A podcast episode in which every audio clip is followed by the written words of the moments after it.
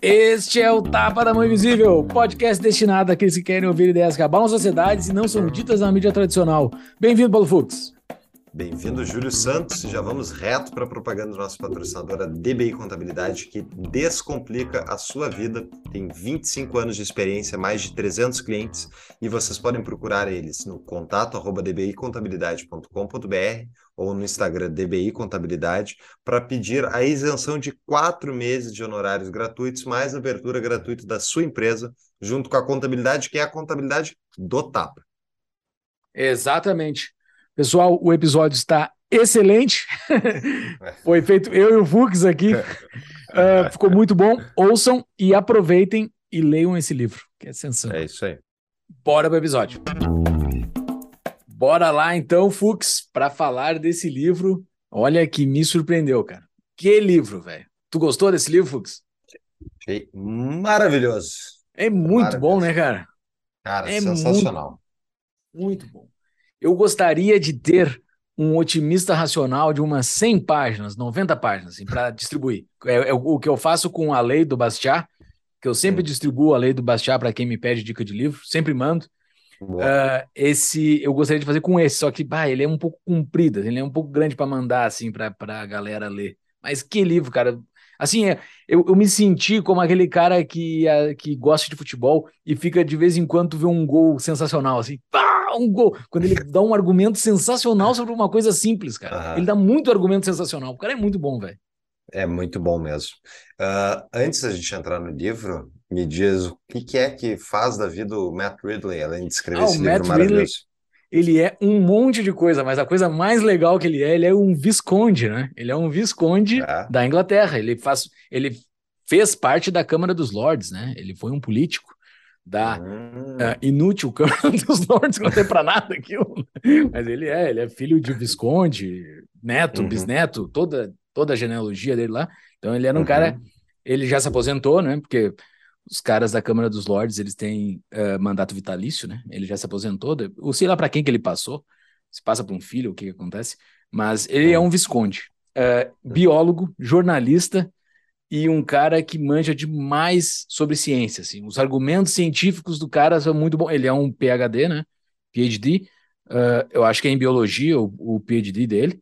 Uh, uhum. Mas o cara é sensacional. Eu, o, a escrita, claro, eu li em português traduzido, mas a escrita é muito boa, assim. Não sei se é. Uh, eu não sei se é mérito do tradutor ou dele, mas a escrita é muito boa. O tradutor não faz mágica, né? É. Livros, livros mal escritos dificilmente são reescritos bem pelo tradutor, é. eu acho.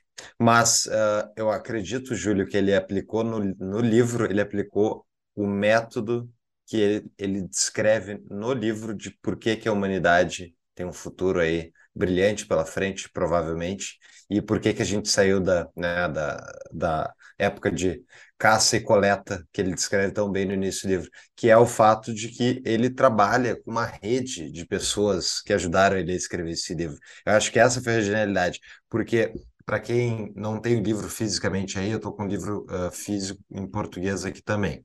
O livro tem umas 70, 40 páginas de citações ao final, mais, in, mais o índice remissivo. E lá no final ele tem a rede de pessoas que ele acessou de agradecimentos e tal, que ele acessa para justamente pedir, enfim, né, auxílio para fazer esse livro. Eu acho que essas pessoas deram para ele, Júlio, muitos autores e argumentos para ele adicionar no livro. E é por isso que o livro é tão rico em fontes, o que torna realmente o livro muito, muito, muito diferenciado, porque não é só a argumentação básica aqui, é, é muito sólida, mas também as referências que ele coloca. Exato, não tem como uma pessoa só ter feito todo esse conhecimento que está aí, né? Como é parte do procedimento que ele descreve no próprio livro. Então, uh, é muito conhecimento, é muito argumento, ele não larga uma ideia solta, ele não larga uma ponta solta, assim, ah, é porque é. Não, é porque, tá, tá, tá, tá, tá. ele argumenta tudo, cara, tudo. E tem uma coisa, eu já falei aqui no podcast sobre outros livros, ele é um livro construído de um jeito que eu gosto, assim, com subcapítulos curtos, com subcapítulos com poucas páginas. Então, uhum. ele tem, um, ele tem um, uma espinha dorsal de capítulos, de 11 capítulos. Dentro desses capítulos tem subcapítulos que são quase artigos, assim, cada um desses uhum. subcapítulos são artigos com início, meio e fim, bem definidos e bem argumentados, assim, com ideiazinhas fechadinhas, assim, que no todo eles acabam se amarrando. É muito bem desenhado, assim, o jeito que foi feito esse livro. Eu adorei demais, fazia tempo que eu não li um livro, assim, com tanto vontade de ler a próxima página, assim, e é livros que é de não ficção, né? Então, é difícil um livro de não ficção te pegar tanto assim. Esse livro defende para mim muito bem a liberdade do que a gente fala aqui no podcast. Eu gostei bastante. Por que a gente pegou esse livro, né? Porque acho que é bom falar também. A gente definiu, quando a gente definiu esse livro, a gente demorou um monte para ler ele. Quando a gente definiu, a gente pensou, não, vamos pegar os livros que os nossos convidados top aqui, os, os caras que a gente admira, indicam, né? Então esse é um livro muito indicado pelo Leandro Narlock, muito indicado. Acho que ele, nos dois episódios que ele teve aqui, ele indicou esse livro e ele indica direto lá no, lá no Instagram dele. Então tem motivo para o Leandro Narlock gostar muito desse livro. Maravilha, vamos discutir então razões para sermos otimistas aí com o futuro da humanidade. E como eu acho que o argumento principal do livro, Júlio, ele se resume a uma frase que ele põe inúmeras vezes no, ao longo do livro que eu adorei que é uma que vai chamar a atenção da audiência com certeza, que é Ideias fazem sexo. É, né? é o título essa, do prólogo. É, é exatamente. Do e essa é a tese principal do livro, no sentido de que é justamente a troca de ideias, a troca de produtos, de bens e serviços através da divisão de trabalho e de um mercado cada vez mais especializado e internacional é o que permite que a gente tenha essa abundância de riqueza à nossa volta, que permite a vida moderna funcionar né, e crescer. Então, é realmente espetacular como ele vai exemplificando isso ao longo dos capítulos. Então, vamos começar com o primeiro aí, Júlio. Exato. Não, e por que ideias fazem sexo, né? Porque ele bota toda como ele é um biólogo, né? Ele, ele mostra o advento do sexo na evolução, né? Por que, que o sexo foi importante na evolução, não para o ser humano, mas para a vida em si, né? Uh, por causa da troca entre indivíduos, né? E a palavra troca é a chave de tudo isso. Tem uma outra palavrinha do Hayek mais para frente que a gente vai falar, mas a palavra padrão que existe é troca, né? Ele, ele, esse livro eu escrevi assim que ele é uma ode ao comércio. Ele é, ele é o cara que defende o comércio, que defende as trocas entre pessoas, está eh, muito bem defendido nesse livro aqui. Ele é um porquê que o comércio é importante, né? Ele, é. A gente vai explicar isso no decorrer. É isso aí. Então, começando capítulo 1, um Hoje Melhor, o presente inédito. Uma das coisas que ele explica muito bem e ele tenta rebater ao longo do livro, né, Júlio, é aquela visão meio ignorante de que, ah, mas no passado a vida era melhor porque a gente não tinha essa preocupação com bens materiais, né? A família era mais unida. E eu adorei, Júlio, que ele coloca aqui no livro, ele coloca uma citação justamente de umas, tipo, como é que seria esse mundo imaginado pelas pessoas, né? Então ali, uh, cerca de 1800 na Europa Ocidental ou no leste da América do Norte. O pai lê a Bíblia em voz alta enquanto a mãe prepara um cozido de carnes e cebolas. O bebê está sendo cuidado por uma de suas irmãs e o rapaz mais velho está pondo água de um jarro nas canecas de cerâmica que estão sobre a mesa.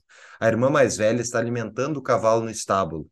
Do lado de fora, não há ruído de tráfego, não há traficantes de drogas, nem dioxina, nem traços de algum composto radioativo foram encontrados no leite da vaca. Tudo está tranquilo. Um passarinho canta do lado de fora da janela. Ó, oh, por favor, Embora essa seja uma das famílias em melhor situação do povoado, a leitura paterna das escrituras é interrompida por uma tosse de bronquite que prenuncia pneumonia que irá matá-lo aos 53 anos de idade. Não ajudada pela fumaça da madeira no fogo. Ele tem sorte, a expectativa de vida, até mesmo na Inglaterra, era de menos de 40 anos em 1800. O bebê morrerá de varíola, que agora o faz chorar. Sua irmã logo será um dos haveres do, de um marido alcoólatra. A água que o filho põe nas, nos copos tem gosto das vagas que bebe no riacho. Dor de dente tortura a mãe. E assim vai indo. É a verdade, né? A gente, é difícil a gente imaginar né? Essa é aquela cena bonita, bucólica e maravilhosa, sem todas as catástrofes associadas da falta de uma vida moderna, né? Exato. E isso, isso é muito presente no ideário uh, cultural, assim, né? De que essa vida idílica, essa vida do campo, ela é muito boa, né? Mas essa geralmente essa ideia de que essa vida é boa tá na cabeça de pessoas que nunca viveram essa vida de fato, né? Tu pergunta para uma pessoa que viveu no campo na sua infância, ela não quer voltar para lá, ela quer voltar para as coisas boas do campo, mas ela não quer, ela quer passar final de semana no campo, ela quer passar um período da sua vida, mas não quer viver do campo. Pergunta para qualquer pessoa, é muito raro tu achar uma pessoa que queira ir para o campo. E as que querem ir para o campo, querem ir para um campo mecanizado, né? Não quer ir para um campo desse campo que está aí descrito. Né? É, é, é muito trabalhoso. E, é, e, ele vai destrinchando ponto a ponto por que, que esse, essa vida idílica a gente tem que botar ela sempre nessa perspectiva. O que, que ela é de fato? Ela não é só a coisa boa nela. Ela tem muitas coisas que são bastante onerosas para a vida do ser humano. Aham, e ele toca estatísticas, que a gente comentou dentro do livro, para comprovar esse, esse ponto, né? A gente, uh, obviamente, é difícil para a gente imaginar uh, o quanto o mundo melhorou em relação ao passado, pois não estávamos lá, mas bota aqui, de, mil, de 1800, desde 1800, a população mundial multiplicou-se seis vezes, mas a expectativa de vida mais que dobrou e a renda real subiu mais de nove vezes. O que é interessante, porque para aquelas pessoas que acreditam que existe um bolo finito de recursos, né, que a riqueza não se soma, mas não se cria, mas simplesmente se divide o que existe, isso é, isso é um argumento tão básico que qualquer estatística minimamente acurada em relação ao passado demonstra esse ponto. E o ponto é, ou seja, não só a população humana cresceu absurdamente desde 1800, como a riqueza cresceu absurdamente inclusive para as pessoas mais pobres, porque se fosse a mesma riqueza do passado, essas pessoas pobres não estariam aqui, uh, não teriam sobrevivido, nada delas. Então, é impressionante como a riqueza não só foi construída, como ela foi dividida e como ela se multiplicou ao longo desses últimos dois séculos. Exato. E isso ele vai destrinchando no decorrer desse, deste, deste capítulo, que o nome ele é muito bom, né? É um hoje melhor, o presente inédito. Ele mostra como o presente que nós estamos vivendo hoje. Ele escreveu esse livro em 2010, né? Hoje ele é inédito, ele não tem nada semelhante ao que já aconteceu na história. Uhum. E a gente tem também a, uma, das, uma das coisas que é mais uh, equivocadamente vistas por parte das pessoas que são críticas ao sistema de trocas, ao livre comércio, ao capitalismo, é de que somente os ricos acabam se beneficiando das, enfim, das inovações e coisas do tipo. Pelo menos isso era uma visão mais, uh, mais comum nos anos 90. Hoje em dia eu acho que eu vejo menos porque é, quer ou não, tá tão aberto, tem tanta coisa de graça na internet que as pessoas não conseguem mais falar tanta essa bobagem. Mas ele coloca o exemplo dentro do livro, no mesmo capítulo, de como justamente desde os anos, enfim, desde o início da Revolução Industrial, a história da humanidade é justamente de que, primeiro, a produção de algo vai ser sim feita para os mais ricos, porque é eles que têm capacidade para comprar aquilo. Então, eles são o primeiro mercado consumidor de qualquer produto inovador. Isso é uma obviedade, a gente não precisa ter nem estatísticas para pensar isso. Quem é que detém recursos para comprar coisa que é nova, né? Inovação, enfim, uma criação customizada, né? Agora, conforme a especialização vai ocorrendo, a produção vai atingindo escalas, e isso vai permitindo que o produto vá se massificando. E isso é a história da humanidade dos últimos dois séculos. Ele coloca aqui os exemplos, por exemplo, que hoje, dos, do, dos americanos considerados oficialmente pobres, 99% tem eletricidade, uma televisão tem 88%, um telefone 71%, um carro 70%, é ar-condicionado 70%. Então, o Cornelius Vanderbilt não tinha nada disso. Ele, enfim, um dos né, Baron Robbers, uh, supostamente. E tem uma coisa que ele utiliza, assim, que ele bota num argumento já no primeiro capítulo, como é que ele faz esses comparativos do ser humano de outras eras com o ser humano de hoje, que é um ponto que o Fux traz muito aqui para nós em outros episódios, que é o que vale para nós, qual é a moeda do ser humano? A moeda do ser humano é o tempo, é o tempo. Então, ele pega e compara sempre o tempo dos seres humanos do passado com o tempo dos seres humanos de hoje, que uma hora é uma hora, sempre foi uma hora. Então, ele diz: "Ah, quanto tempo tu consegue para conseguir um copo d'água? Quanto tempo tu consegue para tu ver a tua família?" sabe? Coisas básicas. Em quanto tempo tu consegue, quanto tempo tu consegue se divertir com teu filho? É isso que importa. Ele, ele faz. Essa é a moeda. Então ele não faz atualizações de dólar por inflação nem nada. Ele não, ele não se prende nisso.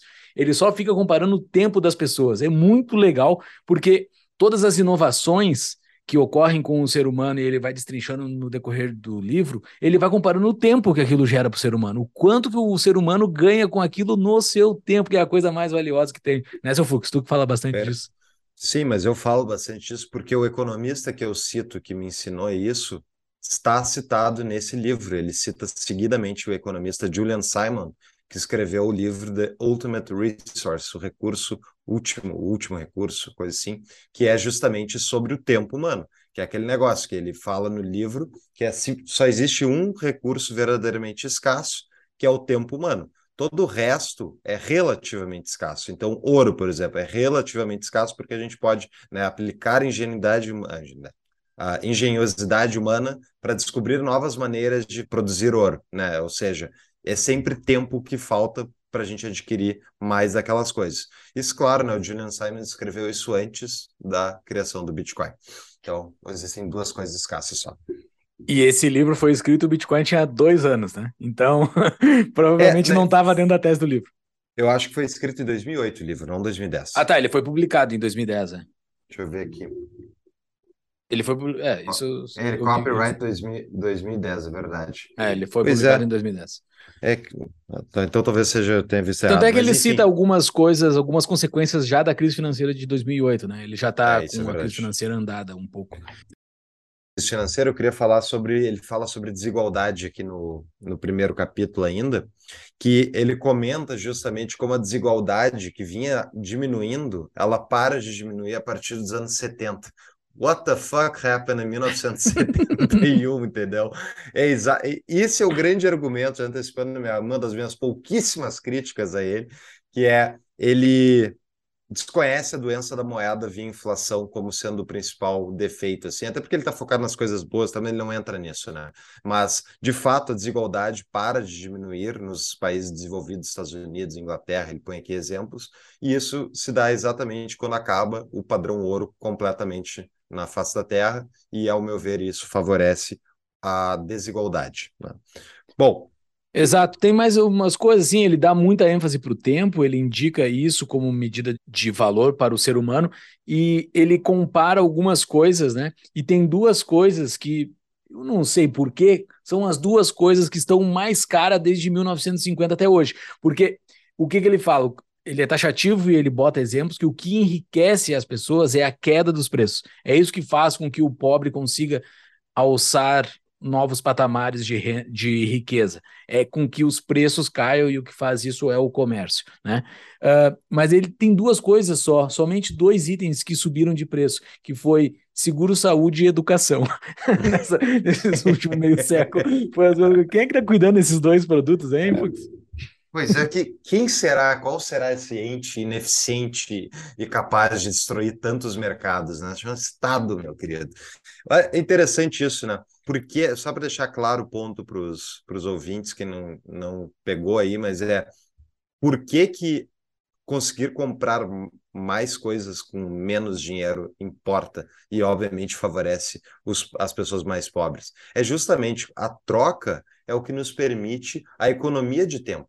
Essa é a tese central do livro, que é quanto mais a gente troca, mais ricos nós somos. Quanto mais autossuficientes nós somos, menos ricos nós somos. Então, se tu tem que cultivar tua própria comida, tu tem que fazer todo o processo, tu tem que cuidar da vaca, tem que...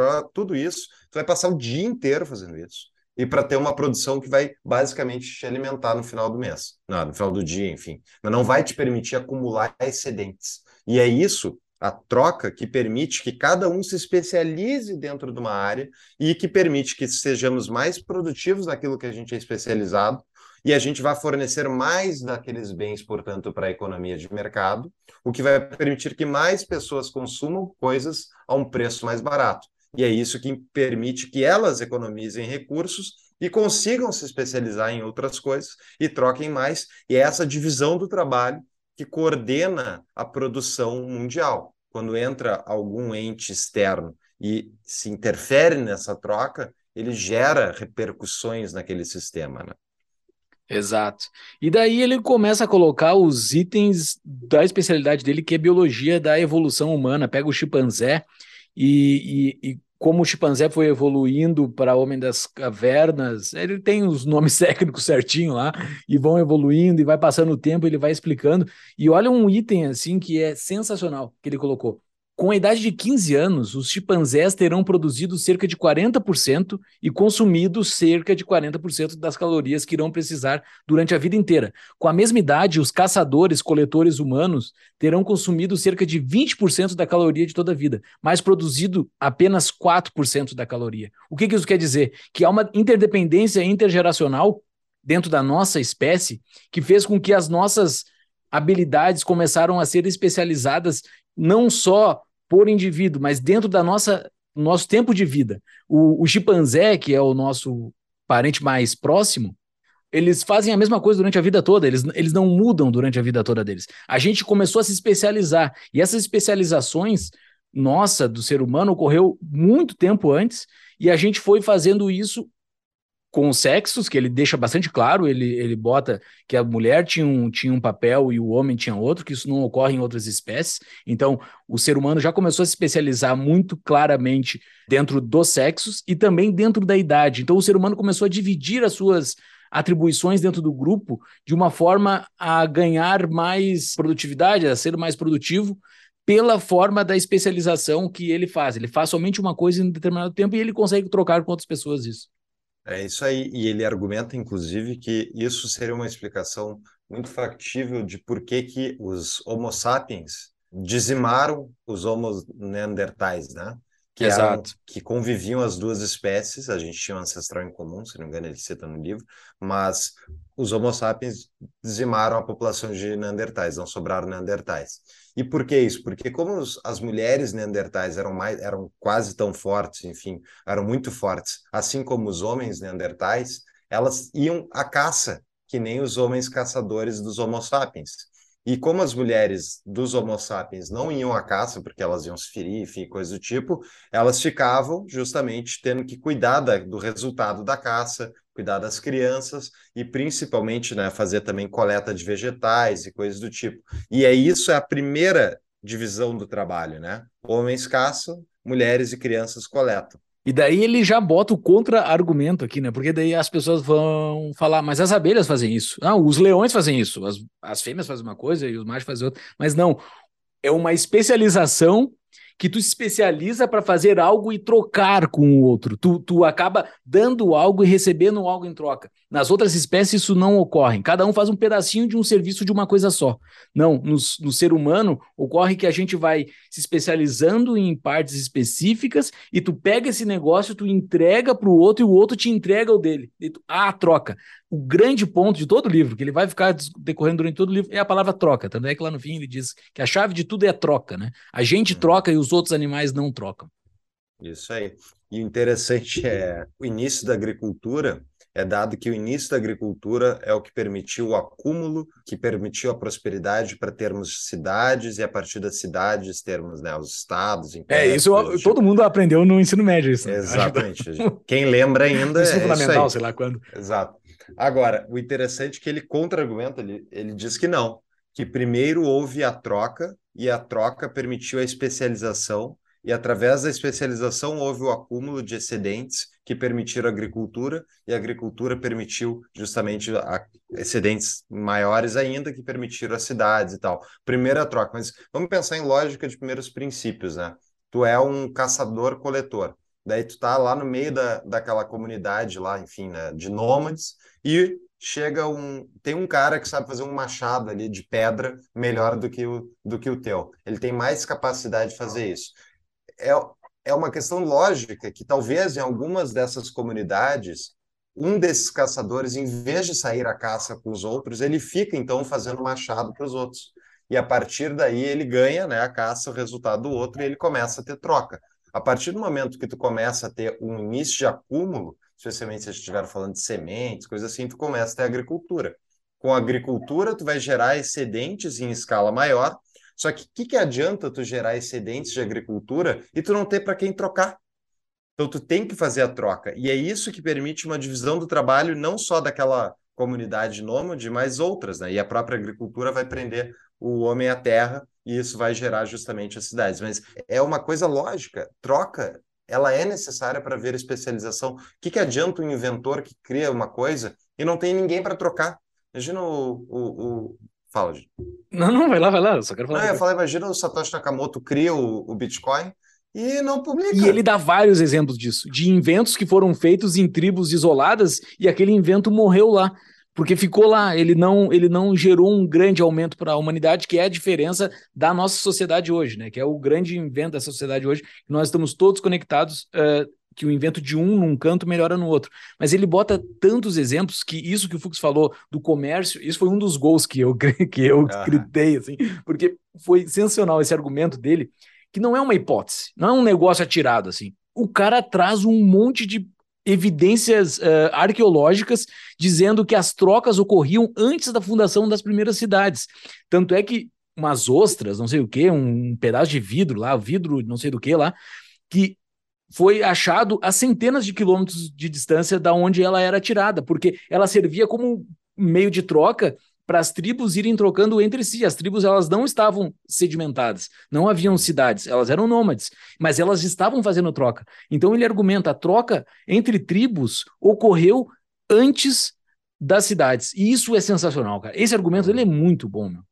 Durante essa fase inicial de tribos nômades, para exemplificar o ponto, ele comenta sobre como, a partir de uma imigração na África, eles conseguiram fazer uma transição para de saindo da África irem para outras, né, outras áreas.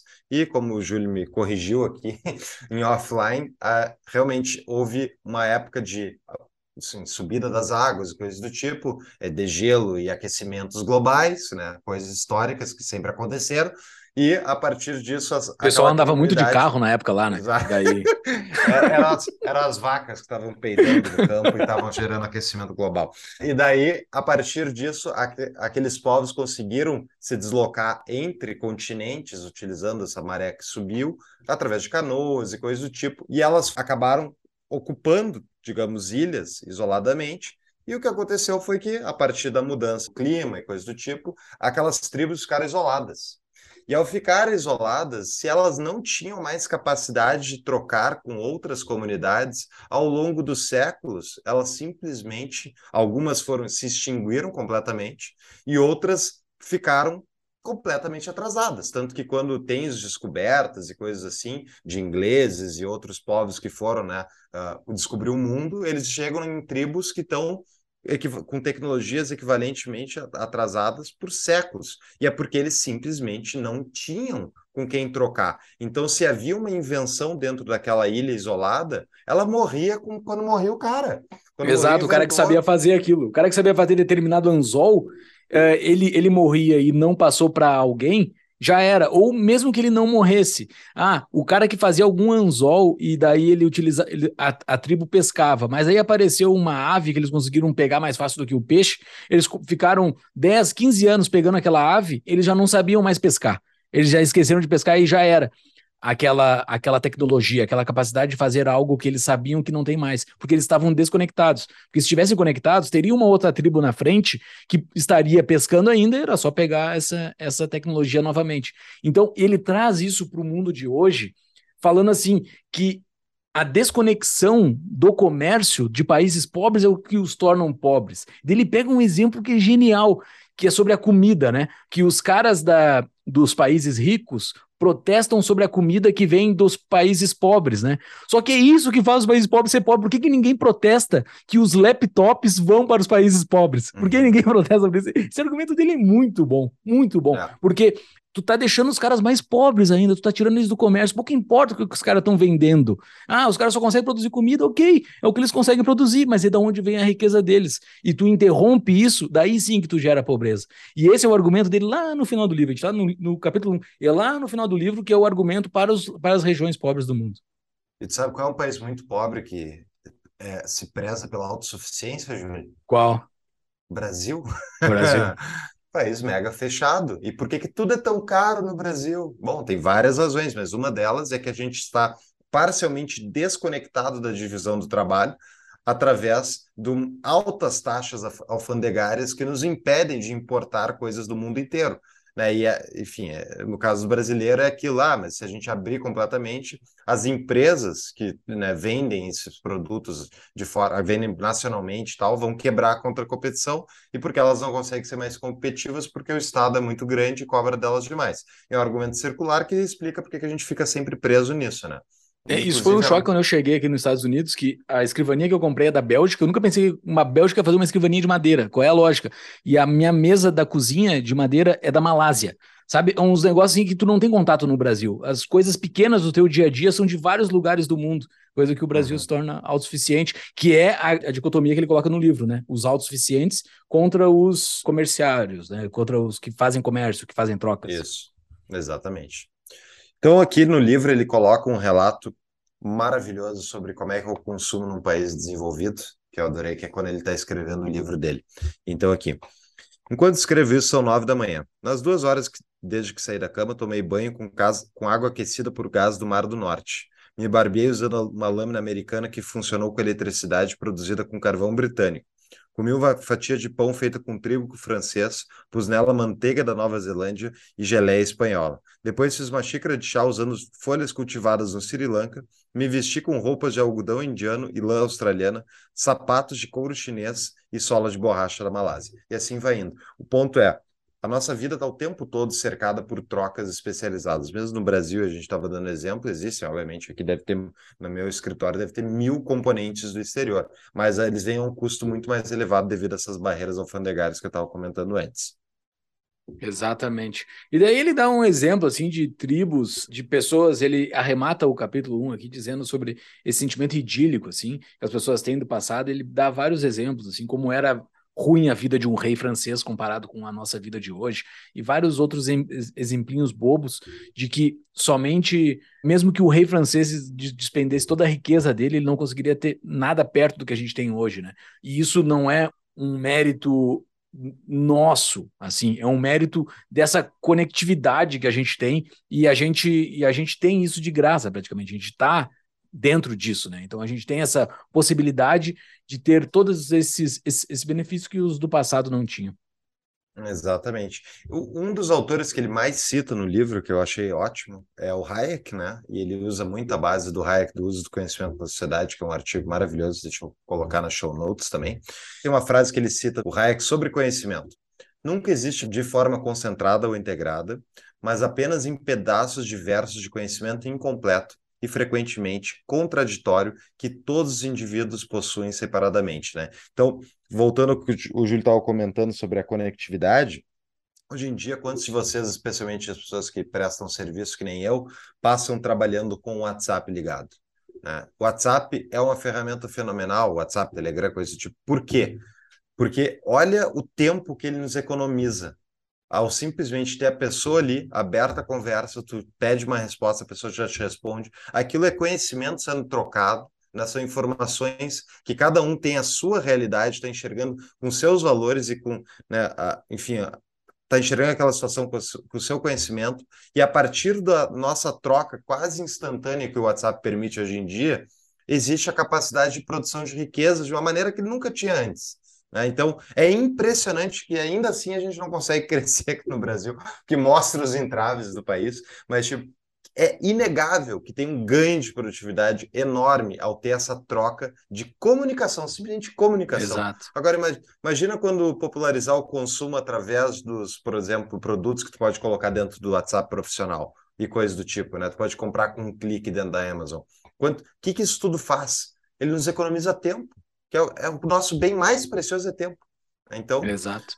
Mais um exemplo. Lá no fim do livro ele coloca um exemplo de um de um de um pescador da Índia, se não me engano, que o cara tem, ele pesca e ele tem que ir no porto largar o peixe dele. O simples fato de, eu acho que é na África, né?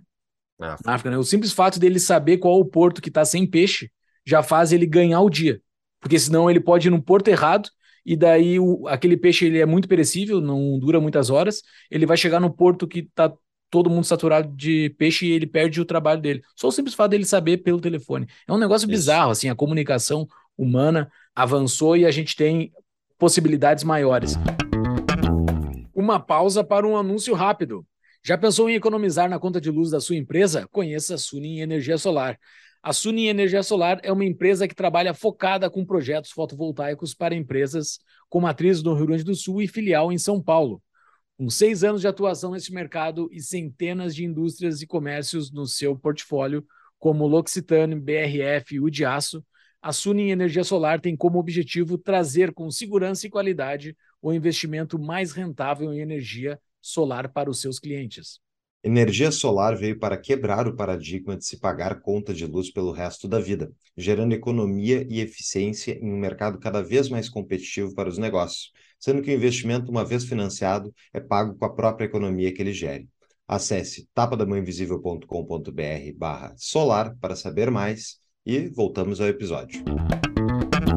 No capítulo 2, né, o cérebro coletivo, a troca e a especialização após 200 mil anos, que é o momento ali, ele bota meio que um, um ponto de que cruza que o ser humano se torna ser humano há 200 mil anos atrás, que é a definição que ele coloca ali, e como o ser humano chega até hoje, né? Então aí ele destrincha bem toda, todo o passo a passo de o que, que o ser humano fez para chegar onde a gente está. Ele traz a palavrinha, é, essa maravilhosa do, ha do Hayek, né? Cataláxia, a possibilidade de expansão permanente gerada por uma crescente divisão do trabalho. Né? Ele cita muito o Hayek, mas eu, se eu não me engano, essa palavra é do Mises, né? Eu não sei nem se é do Mises, eu até fui olhar na ação humana que tem aqui, é, eu não tenho certeza se o Mises que criou, mas o Mises usava ela já assim. É, ele cita que o Hayek criou, né? Então, provavelmente, lá no fim ele então, cita isso. Né? Eu gostei também, ele, ele põe aqui o, o que, que é riqueza e pobreza. Isso é no final do capítulo 1 ainda. Prosperidade ou crescimento tem sido sinônimo de caminhar da autossuficiência para a interdependência, transformar a família de uma unidade de produção laboriosa, lenta e diversa numa unidade de consumo fácil, rápido e diverso, pago por uma explosão de produção especializada. E um último ponto dentro dessa questão da interdependência gerada através do comércio, que é uma coisa que eu nunca tinha me ligado, que é e é óbvio se tu pensar a respeito, que é a interdependência da população distribui e diminui o risco. Se a tua comunidade local isolada tiver uma quebra de safra e não tiver conexão com mais ninguém, já era, vai ter gente vai morrer de fome. Agora, se a gente está num comércio globalizado, que nem é hoje, existe a possibilidade, que nem eu já vi casos acontecerem, por exemplo, de uh, auxílio humanitário para a África, de, de arrozeiros do Rio Grande do Sul enviarem arroz do Rio Grande do Sul via né, barcos da ONU coisas do tipo lá para a África para fornecer para aquela população que está faminta. Isso é uma coisa que só o mundo moderno permite, né? mas não deixa de ser a troca e a especialização na sua base. Exatamente. E um dos argumentos que ele dá ali no, ali no capítulo 2 é que a troca tem a bela propriedade de nem precisar ser justa. Para o intercâmbio é. funcionar, dois indivíduos não precisam oferecer coisas de igual valor. Basta ambos estar querendo fazer aquela troca, né? E, e a troca e o comércio é o que faz a inovação acontecer, né? A, e daí ele fala: a troca está para a tecnologia, assim como o sexo está para a evolução. É por isso que ele coloca o sexo uh, com, esse, com esse comparativo. A troca faz com que a tecnologia ocorra, o sexo faz com que a evolução ocorra. É, ele põe aqui né, sobre inovação, divisão do trabalho e tal. Abre aspas. Sustento que a história central da humanidade é o crescimento cumulativo de conhecimento por especialistas que permite que a cada um consumir cada vez mais coisas diferentes, enquanto cada um produz cada vez menos coisas. Este é o grande tema da história, a metástase da troca, da especialização, da invenção que aconteceu como resultado, em suma, a criação do tempo, de tempo. E a cataláxia que o Júlio comentou é a possibilidade de expansão permanente gerada por uma crescente divisão do trabalho. Exato. A quantidade de exemplos que ele dá, a quantidade de, de coisas que ele traz de evidências arqueológicas da evolução humana nesses 200 mil anos, nesse capítulo 2, é magnífica, assim. De como o ser humano avançou pelo, pelo, pelo Mediterrâneo, chegou no Estreito de Gibraltar e ali começou a fazer trocas e ali se especializou numa coisa que tinha ali especificamente, sabe? Os povos que foram fazendo coisas específicas em determinados momentos da, da evolução humana. É muito bonito. Lá no Oriente está ocorrendo outra coisa, lá na Índia, lá na China. é muito legal, assim, dá, dá isso, isso, é um, isso é um livro que te dá orgulho de ser humano, né? Porque geralmente as pessoas têm vergonha de ser humano, né? Ah, é horrível, o ser humano é ruim. Cara, dá orgulho, assim, porque é uma, é uma trajetória bonita, assim, de coisas que foram passadas com o passar do tempo. É isso aí mesmo. E adivinha o que, que joga contra a inovação e a troca, esse tipo de coisas, antes do Estado até? O tribalismo, né? Que é uma coisa meio inata do ser humano, não tem muito como fugir, mas as pessoas têm muita dificuldade de desapegar das suas tribos, é uma questão de sobrevivência, mas o, é justamente o impeditivo de fazer trocas e comércio é o que faz com que tu fique pobre. Né? Se tu não quer comerciar com outro lado, tu vai ficar mais pobre. E o outro lado também vai ficar mais pobre. É o, um exemplo disso, além do Brasil e tal, mas o Brasil não é por tribalismo, é por barreiras, né? Mas se a gente pegar lá Coreia do Norte, é um regime que tem um, uma clara ideologia comunista, que quer ficar isolado do mundo, e isso eles talvez até façam de propósito, para justamente deixar a população pobre, uma população pobre que vai permitir né, um controle mais elevado e coisas do tipo. Agora, quanto maior a população e mais interligada ela, mais rica ela é e mais invenções cumulativas vai ter naquela comunidade. Mas tem, né, outra coisa, né, Júlio? E a gente vai falar disso, acho que no, é no capítulo 3, a manufatura da virtude, escambo, confiança e regras de 50 mil anos atrás até os dias de hoje. Adivinha o que, que impede também a, o ah, desenvolvimento ah, o humano e a inovação? O que, o que será? Ele bota muito bem assim, impérios começam muito bem, eles começam gerando riqueza. Por quê? Porque o comércio é permitido né, numa escala que não havia antes. Então, vamos pegar Roma, que era um, um império extremamente extrator de riquezas alheias. Ao criar a Pax Romana, lá ele cria a possibilidade de haver trocas num, numa região maior.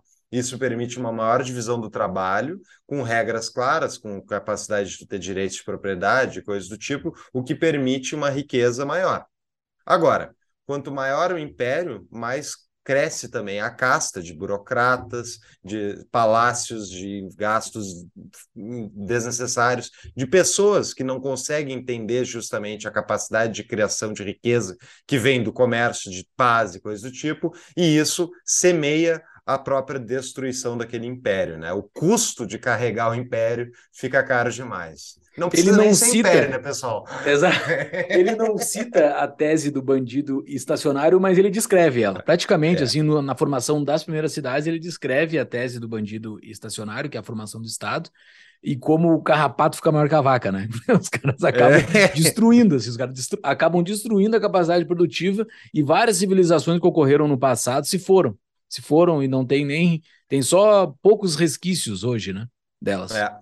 E ele coloca o exemplo dos fenícios, das uh, civilizações antigas que foram mais prósperas porque elas tinham uma capacidade de troca e eles faziam muitas trocas e poucas guerras. E eles eram, então, uh, enfim, de sucesso por causa disso.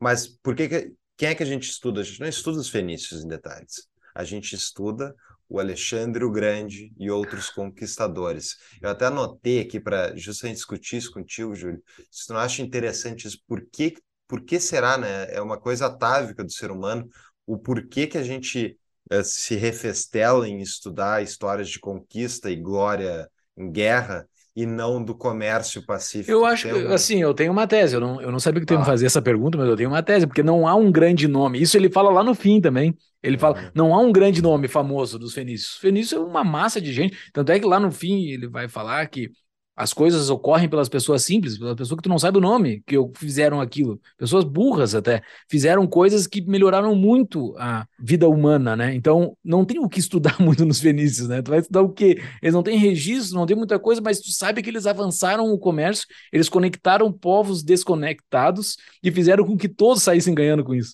todos aqueles povos que eles se conectaram, eles pegaram, botaram azeite de oliva para um lado e vinho para o outro. Ele fala ali quais são as trocas que os fenícios fizeram, e todo mundo da borda do, do Mediterrâneo ele saiu ganhando, né?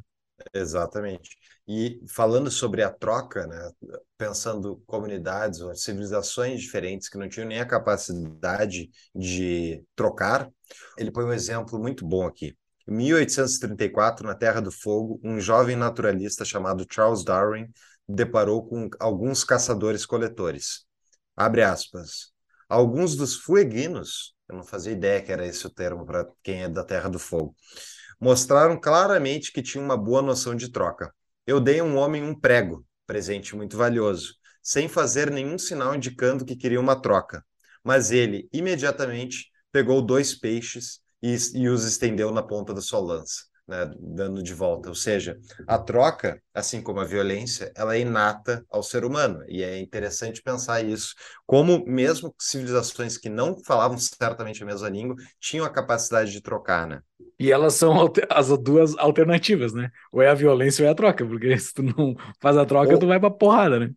Ou poder político, coerção e violência, ou poder econômico, troca e voluntariedade, né? É, é o drama humano desde Exato. o início, Júlia. No capítulo Mas, 3 aqui do escambo, ah. né? Ele fala muito da confiança, né? E, e ele fica numa botando uma tese assim que para ele parece, ele não é taxativo, que ele não tem nenhum argumento, mas para ele parece por várias evidências de que a confiança precede o, o crescimento da renda, né? Então as pessoas primeiro confiam uma nas outras para depois se tornarem ricas, porque as, a confiança faz com que elas façam trocas, né? Então, ele faz um bom argumento aqui, inclusive para o surgimento do dinheiro, né? Ele não fala dinheiro em si, aqui nesse capítulo, se eu não me engano, mas ele fala muito sobre a troca, o câmbio, o escambo, tu trocando coisas e tu confiando um nos outros para fazer com que a sua renda suba. É que a troca, especialmente a troca mais complexa, ela vai requerer confiança, né? Quantas vezes já foi fazer uma troca com algum fornecedor, alguma coisa, que um dos dois teve que dar o primeiro passo? Tipo, uhum. Tipo, paga o sinal, senão não faço nada. Ou uh, vou te entregar o negócio, mas depois vai pagar, né? Então, tipo, alguém em algum momento ali, enquanto não foi concluído o negócio, alguém está confiando em alguém. Né? E para isso que existe, obviamente, um, teoricamente, um sistema legal que tu possa cobrar as pessoas e impedir os caras safados de, de, de te dar um golpe. Mas a confiança é um elemento central para haver a troca, né? Exato. Agora é interessante, deixa eu ver aqui se eu estou no mesmo capítulo ainda, é a manufatura do escambo, isso. A maioria das pessoas não vê o mercado como benéfico, né, Júlio? Mas elas se beneficiam disso constantemente. Isso volta-se a outro drama humano que é universal e desde o início, que é a quantidade, o tribalismo, tudo que gente estava comentando antes, que é tipo, tu não, não gosta da ideia de fazer a troca, ou tu não quer uh, dar dinheiro para aquele país tal, mas tu te beneficia daquele país te permitir a troca, né? Eu até queria outro ponto discutir contigo isso, Júlio, porque eu vejo uh, tá rolando aí algumas, algumas discussões sobre se foi um erro, um acerto o Richard Nixon ter aberto a troca com a China. Eu vi dois argumentos muito bons aí sobre isso. Um é Vai lá, mano. o Rasta colocou dentro do, do programa dele sobre os liberais, da Pergunte ao Rasta no, no YouTube, e ele fala que foi uma bigodagem por parte do, do, Nixon. Nixon. fazer as trocas, a permitir isso, né? E é o que deu ascensão e poder econômico nunca antes tido por parte do PCC. E, portanto, é um erro. Eu vi também um outro, uh, um outro analista que fala sobre como a, a estratégia do PCC de exportar lockdown para o mundo foi se, se deu a validação dela através do justamente do fato de que a China, o PCC, compra jornalistas e compra pessoas no Ocidente que validam eles e dão corda e é isso que permite, né, que eles tenham essa credibilidade aparente uh, maior do que deveriam ter por ser um, um partido totalitário. E eu, eu fico em cima do muro. Por um lado, eu entendo que é uma é, é aquela frase do diz que é a frase do Lenin, né? Que os capitalistas vão vender a corda que vai ser utilizada para é enforcar é eles. É, dizem que é dele. Mas ao mesmo tempo, eu fico pensando, será que o mundo realmente estaria melhor se, a, se, o Nixon não tivesse feito a abertura comercial com a China, será que a gente estaria mais rico? De acordo com o livro aqui, não. Agora, talvez se mostre um problema no longo prazo né, por estar tá empoderando aí o PCC da vida, mas quer ou não, nós vivemos uma, os últimos aí, 30 anos o benefício de uma China muito mais aberta comercialmente, mas não só a gente, os chineses que estariam ainda sob o jugo do PCC, porque Exato. eles não têm arma para eles se beneficiaram muito e permitiram a eles ascender a riqueza e, inclusive, ter um pouco um senso crítico diferente em relação ao que eles estão submetidos versus uma Coreia do Norte, por exemplo. Então, que, que tu acha? É, a gente tem 12 anos, 13 agora, já estamos em 2023, de diferença do livro, né? Então a gente tem algumas informações que ele não tinha, né? É, ele tem, ele é muito esperançoso com a China. Lá no fim do livro ele fala disso, né? Que a China tem, pode ser o grande uh, motor do mundo, mas isso era todo mundo em 2010 tinha essa visão. Eu não sei o quanto a China pode tirar vantagem disso permanentemente, assim. Eu não sei se ela consegue espalhar isso para a sua população e manter a sua população quieta por muito tempo.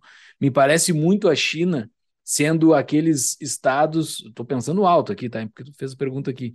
Aqueles estados que ele cita no início do livro, assim, aqueles estados que são abafados, que são destruídos por, por suas lideranças uh, que, que existiam e, e, e, fazem com que elas não consigam mais produzir, né? Eu não sei o que vai acontecer com a China, uh, eu não faço a mínima ideia se era bom o Nixon ter feito isso ou não, o que está feito, está feito, e temos que jogar com o que está feito.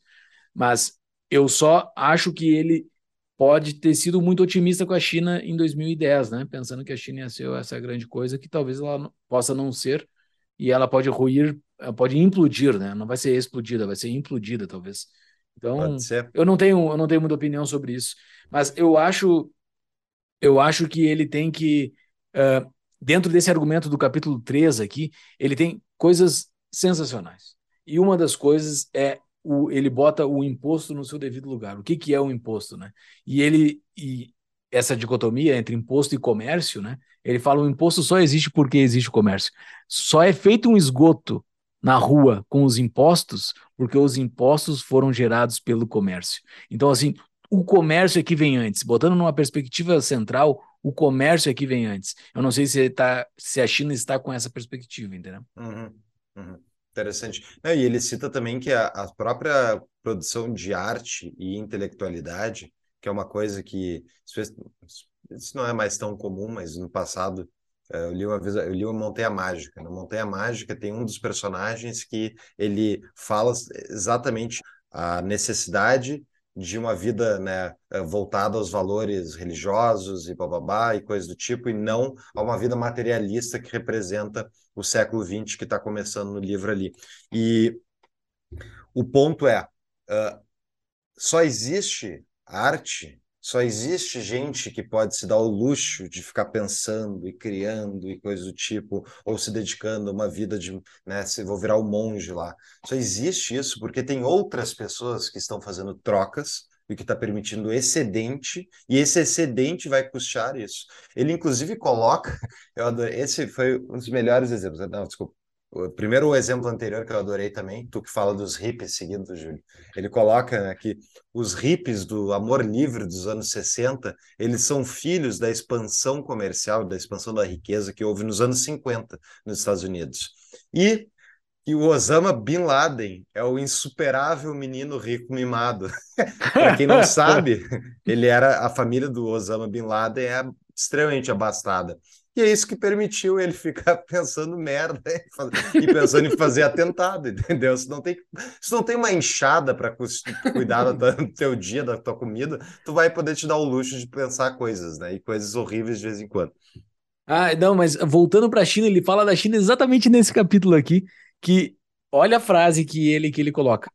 Mas pouca dúvida pode existir de que a China veria de fato ainda, pode ver, mais revolução ou mais repressão se a sua taxa de crescimento caísse a zero. Então, assim, é isso que a gente vai ver provavelmente dentro dos próximos anos, que a taxa de crescimento da China está caindo, né? Não sei se vai chegar a zero, mas está caindo.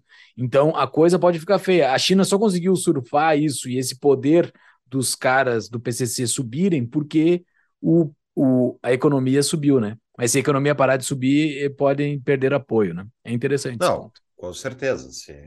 É, eu não sei se é nesse capítulo que ele fala da armadilha. Não, ele fala no capítulo 6 sobre a armadilha do Malthus, que é né, Exato. de crescimento. Vamos falar depois. Sobre a competição empresarial, que eu achei bem interessante. O, ele cita o caso da, do impacto econômico que o Walmart provoca nos Estados Unidos né? E ele Isso é põe, é muito legal. É, é sensacional. O Walmart, ao chegar numa cidade, ele provoca uma queda de 13% nos preços dos competidores e poupa aos seus consumidores nacionalmente 200 bilhões de dólares por ano. Né? E muitos críticos vão dizer que o Walmart está fazendo isso porque ele está quebrando né, os pequenos comerciantes e coisas assim, e de fato ele está. muitas vezes. Ele vai quebrar o cara que não tem capacidade, não tem margem para competir com o Walmart, o pequeno comerciante.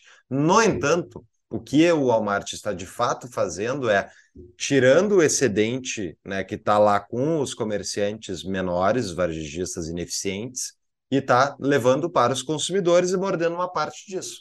E aí essa economia que está gerando justamente a democratização do acesso, né? Porque ele está tá, tá vendendo mais barato, então vai mais gente conseguir comprar. A França, por exemplo, proibiu há muitos anos atrás a Amazon de vender com restrições, preço mais baixo, se não me engano, do que as livrarias, né? Para preservar as livrarias das cidades e coisas assim. O ponto é, as livrarias estão, na verdade, está preservando é o lucro do empresário da livraria menor, né, em detrimento dos consumidores franceses. Está tirando riqueza de todos os consumidores franceses. Para dar para uns poucos. E aí me dizem que é uma atitude né, de, é, de proteção. Cara, é, é protecionismo, protecionismo puro, que é para favorecer alguns em detrimento da maioria. Exato. Capítulo 4. Para encerrar esse capítulo. O que, que é, Júlio, uma empresa? Eu adorei essa Ah, não, isso, isso eu anotei aqui, eu ia, eu ia pular. Firmas são agregados temporários de pessoas ah. reunidas para ajudá-las a produzir de uma forma que ajude os outros a consumir. Que frase, essa. cara. Que exatamente. frase. Tu anotou ela também? Anotei exatamente a mesma Que frase, frase boa essa, cara. Uhum. E para encerrar o capítulo aqui, ele tem uh, sobre o capital intangível, ele cita um estudo do Banco Mundial sobre riqueza intangível.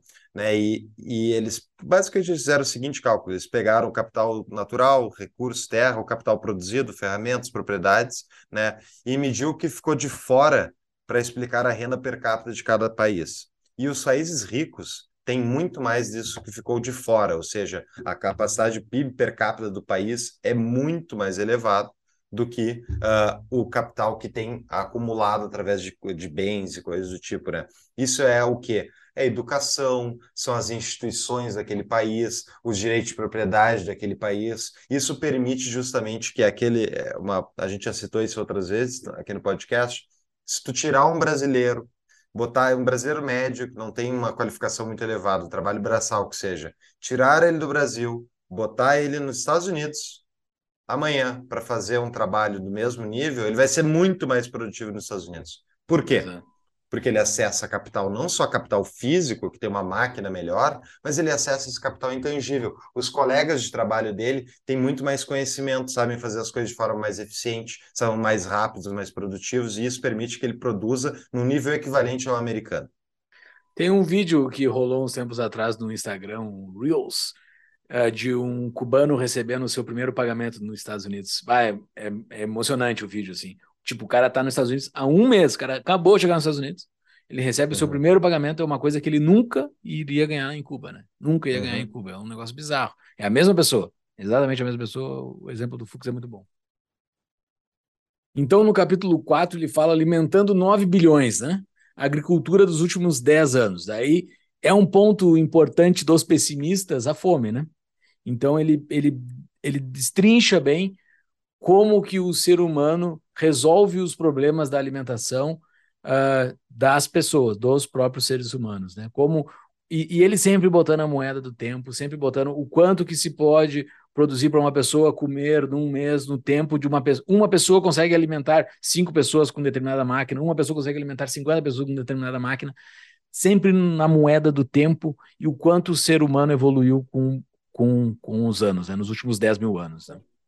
É exatamente isso.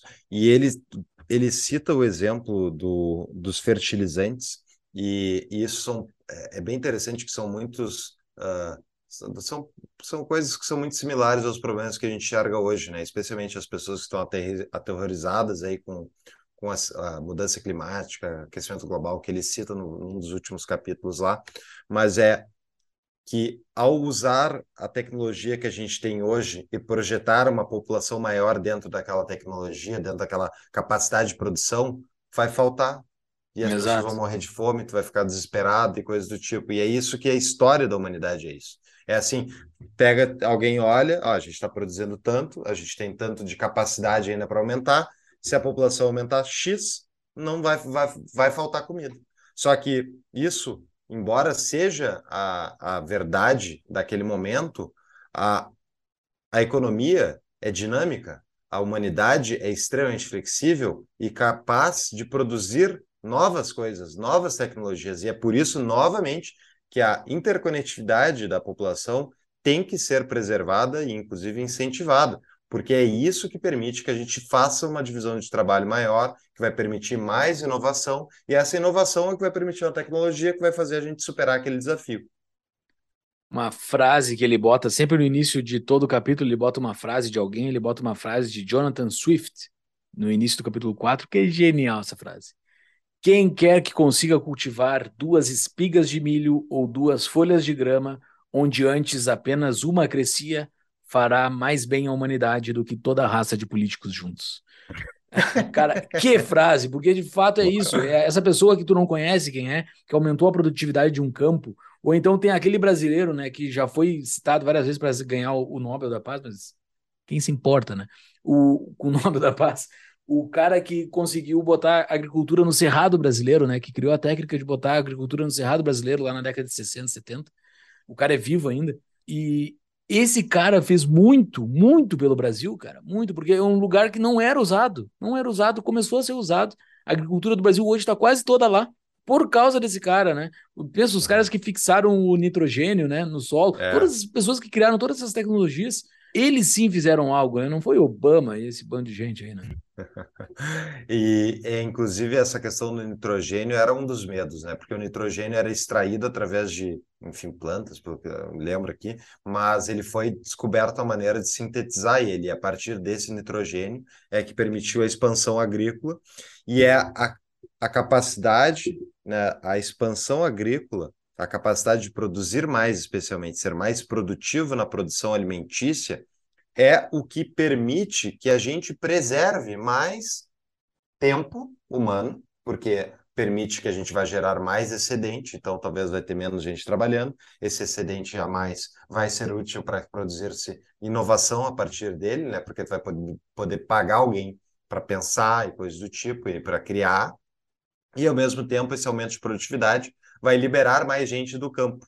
E ao liberar mais gente do campo, essas pessoas vão fazer o quê? Vão para as cidades. E nas cidades, onde é historicamente o que vem acontecendo mais inovação. As pessoas estão produzindo nas cidades mais inovação porque elas têm mais trocas, têm mais ideias rolando, ideias fazendo sexo. Isso está permitindo que tenha mais inovação e mais riqueza sendo criada. E um dos melhores exemplos do livro todo é nesse capítulo 4, que ele traz um personagem, o Sr. Oetzi, que em 1991 foi encontrado um cadáver nos Alpes suíços de um homem que viveu há 5.300 anos atrás. E daí, é, era, dizem que era, ele cita que é uma riqueza de detalhes absurda, o posicionamento do corpo dele, porque ele foi assassinado. Né? Então, é, tem um crime, ocorreu um crime, como, quem matou, como matou, o que ele carregava consigo, várias coisas, assim, dizia que esse cara, ele vivia por causa do comércio. Como é que ele chegou nesse lugar? Por que, que ele estava lá? Era por causa do comércio. Todas as coisas que tinha no corpo dele, 5.300 anos atrás, ele não conseguiria fazer no decorrer da vida dele. Ele conseguiu porque o lugar que ele vivia tinha muito comércio. Então, muitas pessoas especializadas, um especializado em fazer um gancho, um especializado em fazer uma bota, um especializado em fazer a calça. Então, é sensacional a descrição desse tal desse Oetzi que ele faz aqui, esse cadáver encontrado nos Alpes suíços. Exatamente. E um exemplo que ele coloca sobre o quanto a inovação tecnológica gera uma prosperidade sem precedentes e gera preservação ambiental e preservação humana é o exemplo do que ele bota aqui nesse capítulo. Ele põe que em 1915 um terço das terras dos Estados Unidos eram utilizadas para alimentar os cavalos. Um terço para os cavalos. Então, foi resolvido isso através da produção dos carros, né, que de derivam da produção de hidrocarbonetos. Então, sensacional. Imagine se a gente tivesse que lidar com cavalo todo dia, se a gente conseguiria ter a sociedade que a gente tem hoje, no sentido das ruas completas, repletamente de bosta, e ainda tendo que todas as fazendas ficar produzindo comida para os cavalos, ia faltar comida para os seres humanos. Eram não sei quantas toneladas de, de merda de cavalo que se tirava de Nova York no início de 1900 e pouco, né? Era um negócio uhum. absurdo, assim, a quantidade. E, e, tem, e tem várias sacadas geniais, né? Claro, o Foucault tá falando mal do cavalo agora, mas o cavalo foi muito bom em determinado não, momento, é. e os animais que daí o ser humano, em vez de usar escravos, ele escravizou as outras espécies. Ele bota esse argumento que é sensacional. E, e, um, e uma observação de um cientista aqui, biólogo Lee Silver, ele fala que observou galinhas voltando para o poleiro numa aldeia no sudeste da Ásia e percebeu subitamente que elas eram como as ferramentas do agricultor. Tinham coletado comida, para ele na floresta durante o dia todo. Olha só as sacadas geniais. Ele, ele, ele não bota a galinha como um alimento. Ele bota, não, a galinha coletou calorias no decorrer de um dia e trouxe para ele, e ele, ela vai virar ovo ou vai virar ou vai virar a carne em si, né? E isso que é, são as inovações que o ser humano fez com o passar do tempo, né? Ele começou a pegar os recursos da volta para trabalhar para ele, né? Lá no fim, ele fala que o ser humano chegou a ponto de pegar energia de animais que morreram milhares de anos atrás, que é quando ele fala do petróleo, né? É, o Sérgio vai falar do petróleo também. É. Mas eu, uma pausa para falar mal do Estado aqui. Ele está comentando justamente a dificuldade que a Índia tinha de alimentar sua população nos anos 60. Eles estavam prestes a faltar comida, porque o trigo indiano não era produtivo, tinha inúmeras restrições, e Conseguiram fazer um trigo novo a partir de uma mistura de diferentes tipos de trigo e tentaram levar para a Índia, para plantar na Índia e né, aumentar a capacidade de produção de trigo na Índia.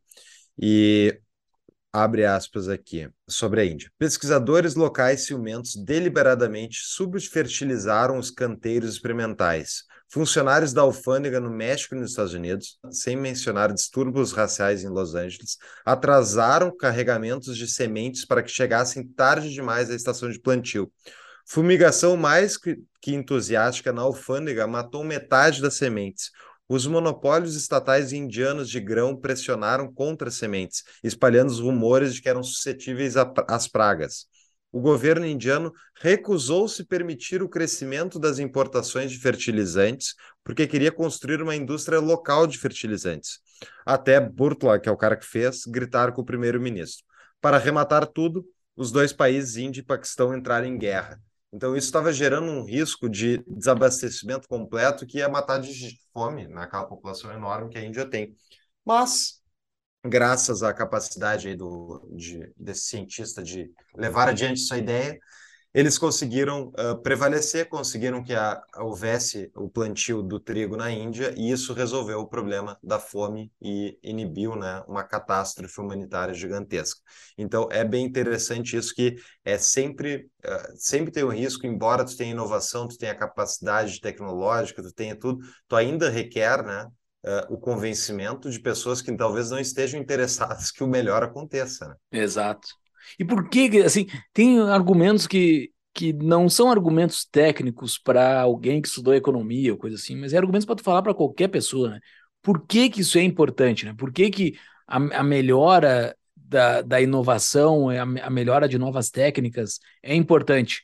Porque uma pessoa que é autossuficiente, que é o que ele bota, que é o autossuficiente versus intercambiável, né? Que o cara que troca, ele faz trocas, o interdependente, ele, se tu tá parando para fazer outras coisas, porque se tu não estiver fazendo trocas, tu tem que cuidar o teu dia todo só para fazer o que tu vai comer no decorrer do teu dia. Então tu só vai cuidar das tuas coisas básicas e não te sobra tempo para outras coisas. No momento que a agricultura e essas outras coisas melhoram a sua produtividade, se produz mais pelo mesmo tempo que, que, uma, que uma pessoa despende, porque o tempo da pessoa é um tempo só, sobra para que outras pessoas façam outras coisas. Então, aquela pessoa só vai fazer comida e as outras vão fazer outras coisas. É aí que surgem as cidades, né? É, lá no argumento da cidade, esse é o argumento, por isso que surgem cidades, né? As pessoas conseguem ter tempo sobrando por causa da agricultura. Uh, e isso avança até os tempos de hoje, né? Hoje, as, uma, uma colheitadeira, ele faz uma pessoa trabalhando numa colheitadeira, colhe trigo suficiente para fazer um milhão de pães. É um negócio bizarro. Uma pessoa trabalhando numa colheitadeira. Essas outras pessoas estão fazendo outras coisas para aquele cara que está trabalhando na colheitadeira. É, é, é, isso, cara. É, esse é o argumento. Ele é simples. Não é algo técnico. É algo simples. É muito bacana. É, é isso aí.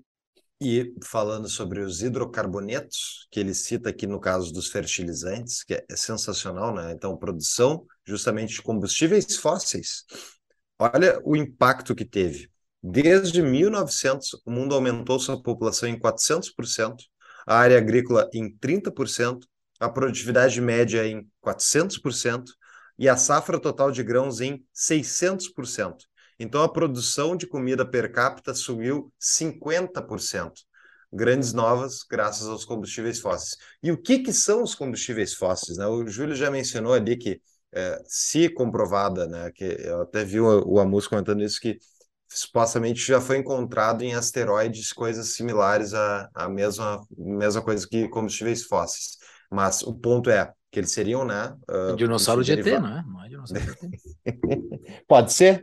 Eu não acredito que existe só a humanidade aí, Júlia. Tu que, tu que é o crente. Mas o que, que é o combustível fóssil, né? Uh, sendo derivado de matéria orgânica armazenada ao longo de milênios aí na Terra. Ele é energia que veio do nosso querido Sol há muito tempo né, e sustentou vida, e essa vida se transformou então um dia em petróleo. E essa, então isso é o quê? Energia do sol mais aquela aquele bicho, mas que precisamos do sol. E a partir disso é energia que, que gerou uma planta que fez a fotossíntese, é. e daí o animal foi lá comeu a planta e o animal morreu e virou petróleo. Exatamente. Tudo isso o Sol faz um, um, ponto central e é o acúmulo daquilo ali que vai permitir a gente ter acesso à energia facilmente uh, utilizável a partir da queima e coisa do tipo. Então, é. E o que, que isso representa? Depois ele entra em mais detalhes no livro, mas os combustíveis fósseis, eles representam energia, correto? Sim. Se é energia, o que, que o trabalho humano representa no final das contas? Energia. Né? Quando tu tem combustíveis fósseis queimando para ligar nossas máquinas, ele está, na verdade, economizando energia humana. Exato. E é isso que é a base da produtividade. É a base do que permite a gente ter mais produtividade, que vai permitir mais riqueza, mais, enfim, mais, enfim, mais tudo. Então, os combustíveis fósseis são os nossos escravos modernos. Né? Eles trabalham para nós. A minha máquina de lavar que fica ligada ali, trabalhando sozinha, só falta estender a roupa por conta própria, ela está funcionando com energia e ela está me impedindo de ter que lavar as coisas à mão, que me levaria muito tempo. E é volta ao ponto que o Júlio estava falando. Permite, assim, a partir do momento que alguém está fazendo algo por mim, eu consigo fazer outras coisas, inclusive esse podcast. Se eu tivesse que lavar minhas roupas à mão, eu não estaria fazendo tapa da mão invisível. Exatamente. Exatamente. Cara, é, é muito legal que ele pega, assim, o quanto de petróleo que a gente utiliza, e carvão, eh, não só petróleo, né? Carvão e todos esses combustíveis, o quanto de pessoas a mais deveriam ter no mundo escravizadas para fazerem isso. Porque se, se não tivesse isso, quem ia fazer? Uh, não, então a gente não ia ter o que a gente tem hoje. A gente não ia ter iPhone, não ia ter Coca-Cola, não ia ter nada disso. Tudo isso que vocês gostam não ia ter. Por quê? Porque não tem outra pessoa para fazer. E a gente conseguiu fazer com que a energia faça isso para gente, né? Combustíveis, energia nuclear e etc. Né? Façam as coisas que a gente toca no dia a dia. É genial é esse cara, velho. Eu sou muito, fiquei é. muito fã do tal do seu Matt Ridley. Eu também, também. Achei ele fenomenal. Eu já tinha ouvido ele no podcast do Jordan Peterson, mas ele tem um outro livro sobre inovação também bem famoso. E, e mas eu realmente eu não, não tinha lido nada, assim. ele traz surpreso. um monte de coisa, cara. Tipo assim, tem é. uma coisa que eu anotei que é genial aqui, mas que não serve muito mais só para trazer, que as pessoas nas cidades morrem mais do que procriam, né? Então, as cidades elas tendem a diminuir, a não ser pelo influxo das zonas rurais, né? Isso é um dado é. interessante que eu nunca tinha parado para pensar sobre ele e, e, e, mostra isso em todas as cidades que ele, que ele estuda no passar do livro, né? Todas as cidades elas tendem a diminuir porque com esse nível de comércio as pessoas procriam menos e daí ela tende a, a sua população diminuir. Sim, mas eu, eu acho honestamente que aí tem uma coisa que ele não viu, que é a questão da população. É um argumento, é, obviamente, eu não consigo provar isso, mas eu acredito que a luta contra a inflação, que a gente passa o tempo todo lutando, né, para que os nossos ganhos no ano, no mês, no dia compensem a, o, o, derretimento de valor que a inflação representa sobre as nossas vidas, né? Então a gente tem que passar o tempo todo correndo atrás da máquina. Isso in, inibe a produção de a, desculpa, o acúmulo de capital no longo prazo e que faz com que mais, tipo, o homem, a mulher, o casal, os dois têm que ir trabalhar para conseguir ter a mesma renda que uma pessoa só poderia ter num sistema onde a inflação não, não é uh, permanente, né? E isso faz com que naturalmente as famílias vão ter que ter menos filhos, porque tu tem mais gasto. É só comparar o custo de vida hoje da, de, uma, de uma criança de classe média, seja nos Estados Unidos, seja no Brasil, versus no passado. É tipo, tu não tem mais como ter 10 filhos. É impossível, a não ser que seja multi, multimilionário. Uma pausa para o anúncio rápido. Está em dúvida de onde investir o seu dinheiro? Conheça a Propósito Capital, empresa com expertise em soluções financeiras e investimentos para famílias e empresas. A Propósito Capital é um escritório de investimentos parceiros do BTG Pactual, maior banco de investimentos da América Latina. A Propósito Capital cuida do que é seu e do que ainda vai ser. Acessem tapadamãoinvisível.com.br barra propósito para saber mais. Voltamos ao nosso episódio voltando ao ponto aqui das, da produção de comida, que é, é fenomenal, ele, ele acaba com os orgânicos, né, Júlio? E Exato. que, ó, é uma, uma coisa, é, ao meu ver, meio óbvia se pensar, mas ele põe exemplos e fontes fenomenais. E uma delas é aqui. Quando os seres humanos ainda eram todos caçadores-coletores, cada um necessitava de cerca de mil hectares de terra para sustentá-lo ou sustentá-la. Agora, graças à agricultura, à genética, ao petróleo, às máquinas e ao comércio, cada um precisa de mais de mil, um pouco de um pouco mais de mil metros quadrados, um décimo de um hectare. E isso é possível apenas porque cada metro quadrado é estimulado a cultivar o que quer que seja bom de ser cultivado, e o comércio global distribui o resultado para assegurar que todos têm um pouco de tudo. Então, novamente, volta ao tema da especialização. E o parte dos nossos amigos do orgânico, né? Eles falam justamente contra o uso desses agrotóxicos, fertilizantes e coisas do tipo. Mas a produção orgânica é de baixa produtividade, né? E aqui, uh, do, dando o exemplo aqui deles. Uma vez que se abstém de todo fertilizante sintético, a agricultura orgânica exaure os nutrientes materiais do solo, especialmente fósforo e potássio, mas finalmente também enxofre, cálcio e manganês e ela resolve esse problema acrescentando ao solo pedra moída ou polpa de peixe. Isso tem que ser escavado ou pescado. Seu principal problema, no entanto, é a deficiência de nitrogênio, que pode ser revertida pelo cultivo de legumes, que fixam o nitrogênio do ar, ou arando-os para dentro do solo ou alimentando com eles o gado, cujo esterco será depois arado para dentro do solo. Com tal ajuda, um plantio orgânico específico pode competir com produtividades não orgânicas, mas somente mediante o uso de mais terra em outro lugar para cultivar legumes e alimentar o gado, efetivamente dobrando a área sob o arado. A agricultura convencional, por contraste, obtém o nitrogênio através de fábricas que o fixam do ar. Então tá aí, você vai comprar orgânico porque você está salvando a humanidade? pense novamente. Cara, é, é muito que bom esse a pessoa que compra orgânico. Cara, aquela pergunta que tu me fez no início do, do episódio, ele responde aqui, né? Ele responde neste capítulo. A mentalidade dirigista que dominou a segunda metade do século XX estava sempre perguntando quem estava no comando, procurando quem decidia uma política de comércio. Mas o mundo não funciona assim. O comércio emer emergiu de uma interação de indivíduos, evoluiu, ninguém estava no comando. É a história que tu perguntou sobre Alexandre o Grande e os fenícios, né? uhum. né? É isso aí. Bom, eu acho que a gente já falou que eu tinha mais sobre a mecanização da, da agricultura, já falamos, a gente já falou sobre a questão da, da agricultura. É, e... ele, ele mostra ele mostra aquela correlação entre entre China, entre o Oriente e a Europa, né? O que fez os dois se destacarem e ficarem diferentes em determinado ponto da história ali, né?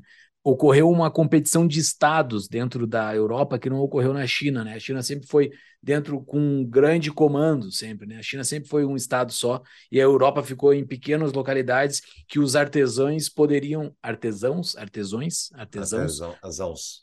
Uh, poderiam trocar de lugar caso tivesse num lugar uh, ruim, coisa que um cara da China não poderia fazer, né? E deu essa, esse intercambiamento de pessoas também, né? Coisa que não ocorreu em determinados lugares. É uma das explicações que ele dá por que a Europa se destacou em determinado ponto. É. E ele comenta aqui, né, já indo para o próximo, próximo capítulo, né? Eu acho que a gente pode falar aqui do bora, triunfo bora. das cidades, comércio nos últimos 5 mil anos. Ele dá o um exemplo aqui sobre. é, uh, eu adorei essa frase aqui. Cada império foi produto de riqueza comercial e, em si mesmo, a causa final da destruição da riqueza. Mercadores e artesãos criam prosperidade, chefes, sacerdotes e ladrões a esbanjam. Que loucura! É exatamente isso. É, exato. Isso, isso, isso que ele deixa bastante claro que o comércio sempre vem antes de todas essas outras coisas, né? O comércio uhum. sempre surge antes, a geração de riqueza sempre vem antes de possibilitar que outras coisas surjam. Né? E a diferença que ele, ele, põe aqui também no livro que, ao contrário dos caçadores-coletores, né, os donos de rebanho ou os agricultores, ao serem confrontados com impostos, eles tinham que ficar firmes e pagar, né? A mesma razão pela qual a gente não se muda noite para o dia quando aumenta o imposto local. Tipo, tem toda a vida, toda, é difícil. Agora, se todos nós fôssemos nômades digitais, todos nós poderíamos sim fugir do imposto constantemente. Né? Mas é o trade-off, é a troca. Exato. É, aquela frase que eu falei da mentalidade dirigista é desse capítulo, é do, é do capítulo 5, uh, eh, que ocorreu com a Europa, que é uma. que ele deixa bastante claro que a cidade serve para o comércio, né? Lá no início, o comércio veio antes da cidade, a cidade foi uma inovação a partir do comércio, e de fato é, né? É onde ocorre o comércio, é para isso que serve a cidade. Ele defende muito bem a cidade, né? E isso, isso é bastante a gente já teve um episódio aqui com, com, com Anthony Ling, né, para falar sobre urbanismo, que ele defende também o modelo urbano, defende a cidade, né, que é muito entre os pessimistas. Existe esse negócio da que a cidade é ruim, que prédios altos são ruins, que a concentração de pessoas é ruim, que a densidade é ruim, e ele defende aqui que, a, que as pessoas num lugar só é bom porque libera espaço para as matas, até para as pessoas que defendem matas e tudo mais deveriam defender cidades e não defender cidades densas, né? e não cidades que não são densas. Uhum, uhum. É verdade. E a... ele fala aqui sobre o caso da fragmentação política dentro das cidades e como isso era uma coisa positiva. Ele cita o caso do próprio, dos próprios gregos, né, que detinham então uma rede de comércio uh, funcional e isso permitiu justamente que Atenas tivesse as pessoas pensantes lá e tal, porque eles tinham uma rede de comércio que dava sustentação para eles, e que, como sempre, a pilhagem em excesso, e burocracia e violência leva o comércio a acabar e toca a população de volta para um nível de subsistência. Então, se tu não consegue trocar porque tu não tem especialização mais, tu vai ter que produzir tua própria comida, e ao fazer isso, tu deixa de ficar rico, né, e passa a ficar sobrevivendo. E agora eu quero fazer uma provocação para a nossa audiência, os mais libertários, assim como eu. Tem uma provocação interessante aqui que eu fiquei questionado dentro desse capítulo 5, né? Não no livro como um todo, né? Sobre essa autossuficiência ser romantizada, né? Hoje, dentro do, do, do mundo libertário, dos grupos libertários, se fala muito sobre auto, quase não é essa palavra, mas se fala muito sobre autossuficiência, né? O libertário tem que saber fazer sua comida, o libertário tem que, tem que saber fazer tudo do que está dentro da sua vida. Será que é esse o foco, sabe? Eu, eu, eu, fiquei, eu fiquei, eu levantei essa pulga, assim, Fux, o que, que tu acha? O, o, libertário, claro, a gente tem que cuidar da sua própria saúde, isso é evidente, isso não tem nada a ver com isso. Mas eu tenho que saber fazer tudo, eu tenho que saber cuidar de todas as coisas que envolvem a minha vida, como os libertários têm, têm falado? Bom, uh, sabe do que eu estou falando, né? Tu sabe? Sim, eu já vi gente falando sobre isso. Assim, eu acho que tem valor nisso, mas a gente fez aquele episódio com o, o Júlio Lobo sobre, sobrevivencialismo. Júlio Lobo sobrevivencialismo. Tudo isso que essas fontes aí vão estar nas show notes, tá, pessoal? Sobrevivencialismo.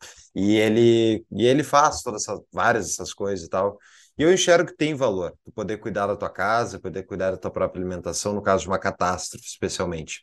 Agora, eu não acho que seja muito provável o mundo chegar a um ponto de eh, não ter mais trocas hoje em dia. O mundo é grande demais, tem jurisdições demais para conseguir ter um tipo de controle global que vai massacrar todo mundo em todos os lugares da face da Terra.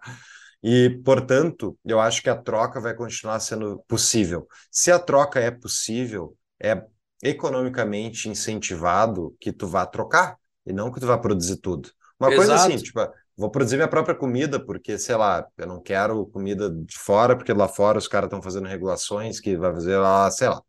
Ok, mas tipo, tu não vai produzir mais, tu, tu vai, não vai, não vai consumir mais nada do exterior, então tipo, tu, tu vai produzir teu computador, acabou, não vai produzir teu computador.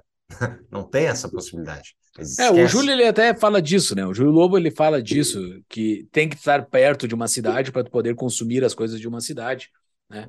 Mas, mas esse negócio da autossuficiência, eu não sei se não é a autossuficiência, mas eu não sei se é uma energia despendida para eu fazer tudo, principalmente comida. Eu fico pensando muito na comida, sabe? Não é mais fácil despender meu tempo com outras coisas do que cuidar da minha própria comida, sendo que tem outras pessoas cuidando da minha comida por um preço muito mais barato que a minha. O meu tempo não é mais fácil eu me de... eu, eu cuidar de outras coisas muito mais produtivas que, que eu sei fazer do que cuidar disso, cara. Sabe? Não, Talvez eu... pode ser lazer, né? Ah, não, isso eu encaro como um lazer. Ah, cuidar das minhas coisas é lazer. Ok, mas não vai te sustentar no momento é. que tu precisar de fato daquilo, né? Se tu, exato, se tu precisa viver da comida que tu mesmo produz, esse é o teu dia, acabou, entendeu? Exato. Eu, eu morei numa fazenda na Nova Zelândia quando eu fiz intercâmbio, e lá eles tinham a sua própria eles tinham a sua própria plantação, assim, de alguns legumes e coisas assim, tá? Era minúscula, e a gente comia de vez em quando algum tomate que era feito daquele plantio, mas, tipo, o resto era comprado no super, porque todo mundo tinha trabalho e não dava para passar o dia cuidando sim, sim. Da, da, sua própria vegetação, entendeu? Então, eu acho que isso é mais sonho idílico do que qualquer coisa, embora eu enxergue, de novo, eu enxergo o valor de tu ter essa competência, pelo menos de uma maneira que tu consiga acessar, ou ter gente na tua rede que consiga fazer exato, isso. Exato, exato. Para o caso de uma catástrofe, né? Então, né, enfim, digamos... Digamos que tu é um fazendeiro na, na Holanda que nem é hoje em dia, e o governo holandês, por instruções aí dos nossos amigos globalistas, ataca a capacidade tua de botar nitrogênio dentro da terra, porque isso vai gerar aquecimento global e vai foder com o mundo inteiro. E daí tu tem então agricultor e tu não consegue produzir mais em quantidade, né? Se globalmente os países fizerem isso, a produtividade da comida vai cair, sim, sim, vai sim. faltar comida. Daí quem tiver capacidade de produzir comida vai poder fornecer para si, para os seus, e o resto vai morrer de fome. Então, Exato. É, acho que tem. É, sim, ó, conforme os globalistas avançam, vá aprendendo alguma coisa a mais. É, e existe o problema da disponibilidade. É exatamente o que tu falou, que é o problema da disponibilidade, né? Que é aquele negócio de tu. Ah, estavam. Alguns anos atrás estavam falando, acho que hoje já não falam mais, vender o carro e ter só Uber, né? Mas pode ter um determinado momento que não tenha Uber disponível e tu tá ralado, né? Daí o que que tu faz da tua vida, né? E tantas outras coisas que podem ser arrendadas por um determinado tempo, né? Uhum. Tu vive morando de aluguel, em determinado momento todos os preços dos aluguéis sobem e tu tá ralado. Aquele que comprou casa se deu bem. Então é o, é o problema da disponibilidade, né? Mas uhum. é um bom questionamento para ficar. Quem quer conversar sobre isso, entre no nosso grupo do Discord para conversar sobre isso, lá do Tapa da Mãe Invisível, ou então comentem no nosso Instagram lá que a gente responde. É isso aí. E no capítulo 6 ele traz aquele nomezinho adorado por muita gente, que é o Senhor Malthus, né? O Malthus é aquele cara que previu que ia acabar a comida no mundo, todo mundo ia se desesperar, meu Deus, acabou a comida, e a comida não acabou, né? Como a gente já falou sobre, ocorreram várias inovações que não existiam na época do Malthus, né? Então, uh, ele, ele não diz que o Malthus estava errado, ele diz que o Malthus estava certo, os cálculos do Malthus estavam corretos, né? Baseado na tecnologia que o tinha na época. Se tudo tudo mais constante, ia dar merda. Mas não deu, não deu. O ser humano se resolveu com várias coisas que ocorreram depois que Malthus jamais imaginaria que poderia acontecer. Então, a produção de alimentos disparou, o mundo se tornou algo bem diferente do que Malthus previu. E isso era a armadilha malthusiana, né? Que muitos, enfim, era um, um, tema recorrente de por que, que a humanidade não teve o nível de crescimento tecnológico e inovações que a gente tem hoje em dia. Né? Por que, que a gente conseguiu? Por que, que hoje em dia a gente está mais desenvolvido? Por que, que no passado não acontecia isso?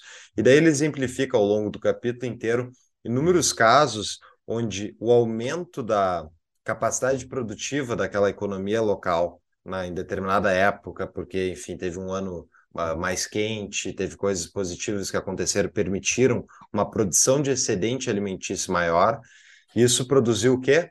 mais pessoas.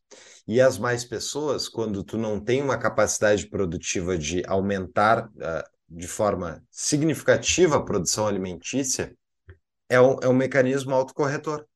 Que nem numa população, né, enfim, uh, de animais que está competindo por alimentos, tu tem o caçador e tu tem a caça, e digamos que tem caçador demais, vai ter menos caça sobrando, vai, vai, vai faltar comida para os caçadores e, portanto, a, o, acontece um reequilíbrio daquela população. E a mesma coisa, infelizmente, acontecia para os seres humanos, onde tu tinha a, um aumento da, da capacidade de alimentação por causa de, desculpa, da capacidade produtiva de comida por alguma razão, e isso gerava aumento da população, e esse aumento da população isso é o mais interessante. Esse aumento da população, e ele põe no livro isso, ele permitiu que, numa economia onde tu tinha, uh, não tinha inovação tecnológica acontecendo, o aumento da população fazia com que os salários reais caíssem.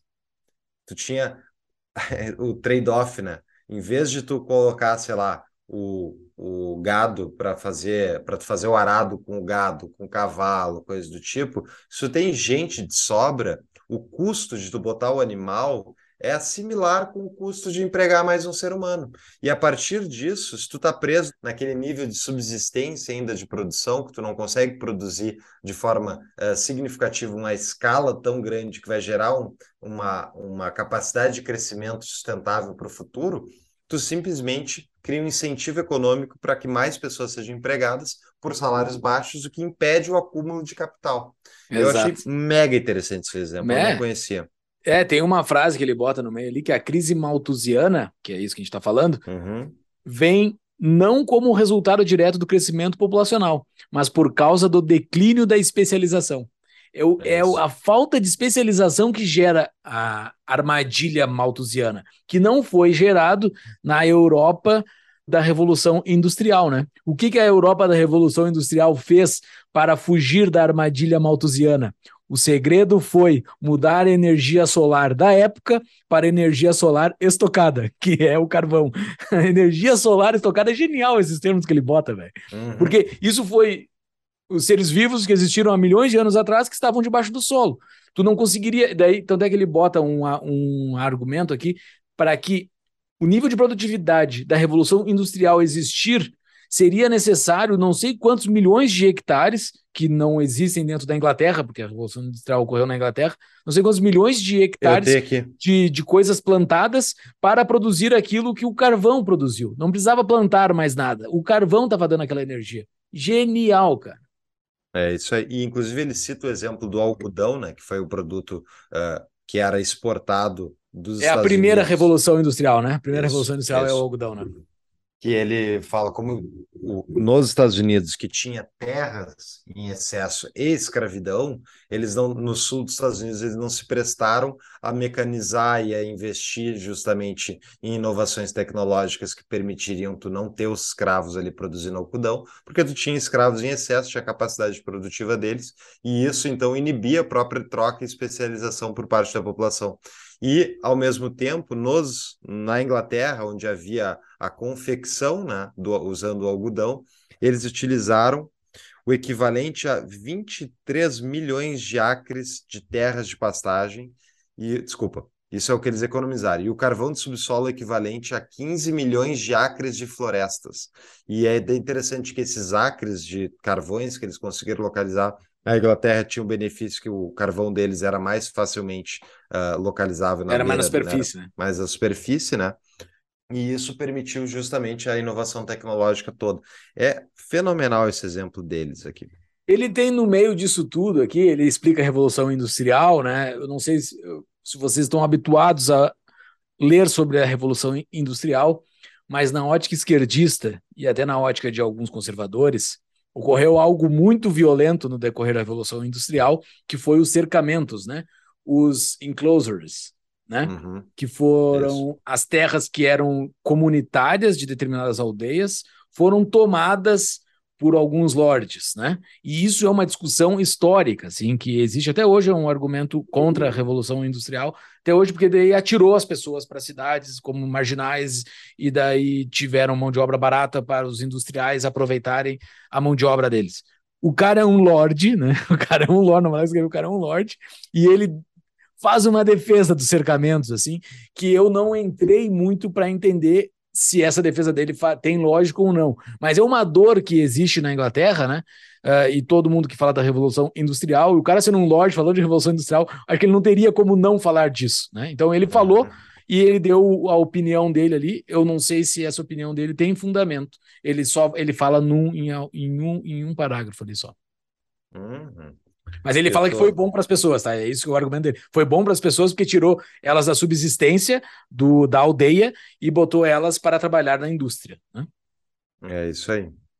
Eu estou puxando aqui que uma das coisas que gerou esse, essa revolução industrial e gerou esse aumento da produtividade, aumento da especialização e da troca, foi justamente o aumento populacional sustentado e isso, enfim, um fenômeno que se tornou global, né? E fez com que houvesse, então, uh, preocupações de ocidentais, inclusive, sobre a ameaça asiática, como eles chamavam, né? Que eram as populações da China e da Índia, que poderiam, então, os pobres, agora tendo alimentos de sobra, se reproduzir e virar uma população completamente incontrolável em termos de, de produção de comida e consumir tudo. E ele conta com um exemplo que foi aplaudido pelo Banco Mundial. Eu adorei que ele botou o nome deu o nome dos bois aqui, do, dos bois aqui, que é os os planos de esterilização forçada que foram feitos, inclusive na Índia, por, por parte do Sanjay Gandhi, filho da primeira prim, primeira ministra indiana, que con, conduziu uma vasta campanha de recompensa e coerção para forçar 8 milhões de indianos pobres a aceitar vasectomias num episódio contado pelo historiador Matthew Connolly, a cidade de Utuar foi cercada pela polícia e todos os homens qualificados foram esterilizados. Em resposta, uma multidão se reuniu para defender a aldeia próxima de Pipley, mas a polícia abriu fogo sobre a multidão, matando quatro pessoas. Então, isso é um exemplo, e ele põe aqui no livro os exemplos das pessoas no Ocidente, os intelectuais, que estavam defendendo a esterilização da população. E, e ele põe aqui daí o exemplo prático né, do que, que isso é. Isso é violência contra seres humanos pacíficos, que é feita por quem ninguém mais, só sobra um ente para fazer esse tipo de coisa, o Estado. E é interessante porque é, ele dá um exemplo bem real do que acontece com o plano de uma pessoa, né, que no alto da sua torre de marfim está pensando. Eu vou dar aqui um exemplo recente que a gente viu, talvez infelizmente a gente volte a ver no Brasil, que é a ideia da, de forçar é, adultos a, se, a serem vacinados contra o Covid, né? É a ideia de que o Estado tem o direito de dizer o que, que tem que ser injetado dentro de ti, né? Um homem, uma mulher, enfim, adulta. E isso é, é o mesmo tipo de pensamento é o pensamento de que tem uma inteligência que está acima da gente, pode tomar decisões pela população e obrigar os outros a aceitar ela. Isso é o Estado, né? O Estado permite esse tipo de violência. Eu, enfim, eu adorei que ele botou o exemplo aqui, mas é uma situação trágica que aconteceu. E o medo que ele está ressaltando aqui, que era das pessoas da taxa de natalidade, né? Que daí volta ao que a gente estava conversando antes. Mas é, um, é inegável que a taxa de natalidade eh, caiu absurdamente nos últimos anos. A taxa de natalidade de crescimento vegetativo da população, que é estimado para tu conseguir ter manter o nível populacional, é uma taxa de 2,1 uh, ah, nascimentos, enfim, uh, popula de população, crescimento de 2,1% da população para tu manter o tamanho, né? 2,1 tem... nascimentos por mulher. Isso, perfeito. Perfeito, é isso, é exatamente isso. É, eu falei por cento. E, e ele bota vários exemplos aqui de como isso foi caindo ao longo dos anos, né? E daí uhum. voltam os temas que a gente estava conversando antes. Obviamente, a pílula e a televisão fizeram um efeito enorme na, no impedimento de novas crianças, mas uh, é um problema que está aparentemente superado no momento. Não tem uma previsão de que vai faltar comida na Terra, e ele coloca isso, uh, enfim, os dados aí de crescimento de produção e coisas do tipo que são uh, possíveis com as inovações tecnológicas que a gente tem hoje. No capítulo 7, né, uh, o título dele é A Libertação dos Escravos, a Energia após 1700. Daí ele dá vários exemplos de como a energia uh, foi dominada pelo ser humano, né, como o ser humano conseguiu uh, fazer com que a energia trabalhasse para si, né, aquela história da energia solar da época para a energia solar estocada. Um exemplo que ele dá é que só uma fazenda de vento em Altamont, na Califórnia, mata 24 águias douradas por ano. Se uma firma petrolífera fizesse isso, estaria nos tribunais. Então ele fica dando os argumentos pró-petróleo e mostrando que boa parte uh, dos argumentos de outras energias acabam sendo bastante sinalização de virtude, né? Não está trazendo grandes melhorias, fáticas, né? Então ele bota argumentos em prol do petróleo. É um biólogo falando em prol do petróleo. Uhum. É. E o, o, interessante sobre a energia solar, ele cita aqui quanto seria necessário de áreas e coisas do tipo, energia solar, ou enfim, moinhos de, de vento, né, para conseguir ter a produção em escala e realmente comparado, enfim, a, a hidrocarbonetos, a combustíveis fósseis, né, e a urânio e coisas do tipo, não se compara. No entanto, uh, hoje em dia já é muito em conta, inclusive temos patrocinador aí solar e não é à toa, todo mundo tem um telhado tem uma capacidade de geração de energia, né, conectando-se à rede, e isso é amplamente, uh, vale muito a pena o payback aí, mais ou menos quatro anos, hum, por volta disso, seja empresa, seja casas, vai variar um pouco de acordo com a área que tu tem, mas o, o benefício é 25 anos de painel solar funcional com 80% de eficiência no 25º ano. Então, é, tipo, exato. É, é, é muito, muito, A eficiência do painel solar em 2010 estava muito baixa quando ele escreveu o livro. Né? É, a é eficiência tem melhorado com o passar do tempo e ele, inclusive, cita no livro a eficiência do painel solar necessário para começar a ficar uh, a valer a pena, né? Que eu acho que a gente mas, alcançou. É, mas tu precisa, com as energias intermitentes, que nem solar e, e de vento, tu precisa ter uma fonte de energia que tenha capacidade de fornecer energia para aquela comunidade toda, uh, através, enfim, de combustíveis fósseis, ou, ou, ou enfim, até uh, pode ser no Brasil, é muito bom, a hidrelétrica, coisa do tipo, né? Ou Hoje em dia já com baterias. Baterias já estão começando a resolver o problema da energia intermitente que tu pode acumular em casa e para os momentos que não tiver sol ou vento. E ele fala sobre outros combustíveis, como o etanol, né? Que é algo que ah, tá tirando detona. comida da boca das pessoas, né? Ele, ele diz porque tu está utilizando área que estaria plantando comida para os pobres e 70% do consumo de pobre é comida.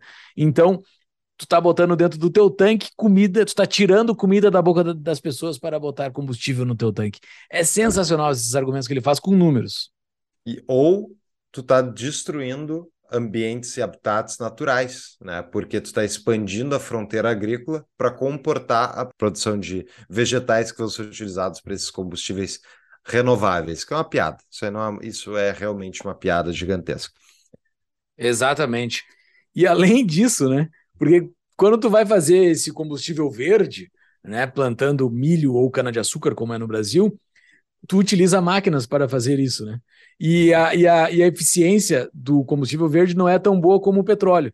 Então, tu está utilizando essas máquinas para plantar isso. Então, a pergunta é: de quanto combustível se precisa para cultivar combustível? Resposta: mais ou menos o mesmo volume.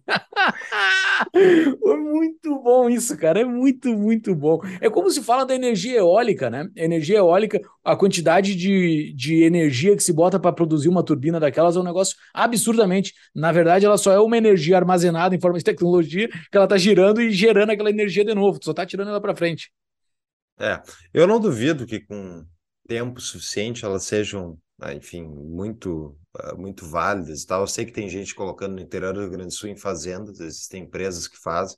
Eu sei que lá no perto do litoral norte, onde eu, uh, enfim, eu tiro férias, a família lá tem a casa e sempre faltava luz no verão. Daí colocaram umas turbinas da Honda, porque a Honda tem uma tem, eu acho que uma fábrica em algum lugar, não sei se é do Rio Grande do Sul. Depois que eles colocaram as turbinas lá, parou de faltar energia no verão, porque sempre venta no verão. Então, é, Vai saber, eu acho que depois de muito tempo e muito dinheiro público gasto para subsidiar essas coisas, deve ter chegado a um ponto de corte. Mas, queira ou não, o bom delas é que realmente a gente não tem que né, uh, fazer todo o processo de extração, coisa assim. No entanto, combustíveis fósseis explicam boa parte do nosso desenvolvimento econômico, que nem já foi citado aqui antes, porque é, a ideia de viver num mundo sem combustíveis fósseis hoje é completamente estapafúrdia. Tudo que tem à nossa volta tem petróleo, né? tem plástico e coisas do tipo. Tirar isso, não tem como botar vento ali, entendeu? Pessoal, uma pequena pausa no nosso episódio para um anúncio. Bitcoin é realmente finito? Vai continuar se valorizando no longo prazo? Para responder essas e muitas outras perguntas é que eu e Ramon Sarchi fundamos a Concierge Bitcoin.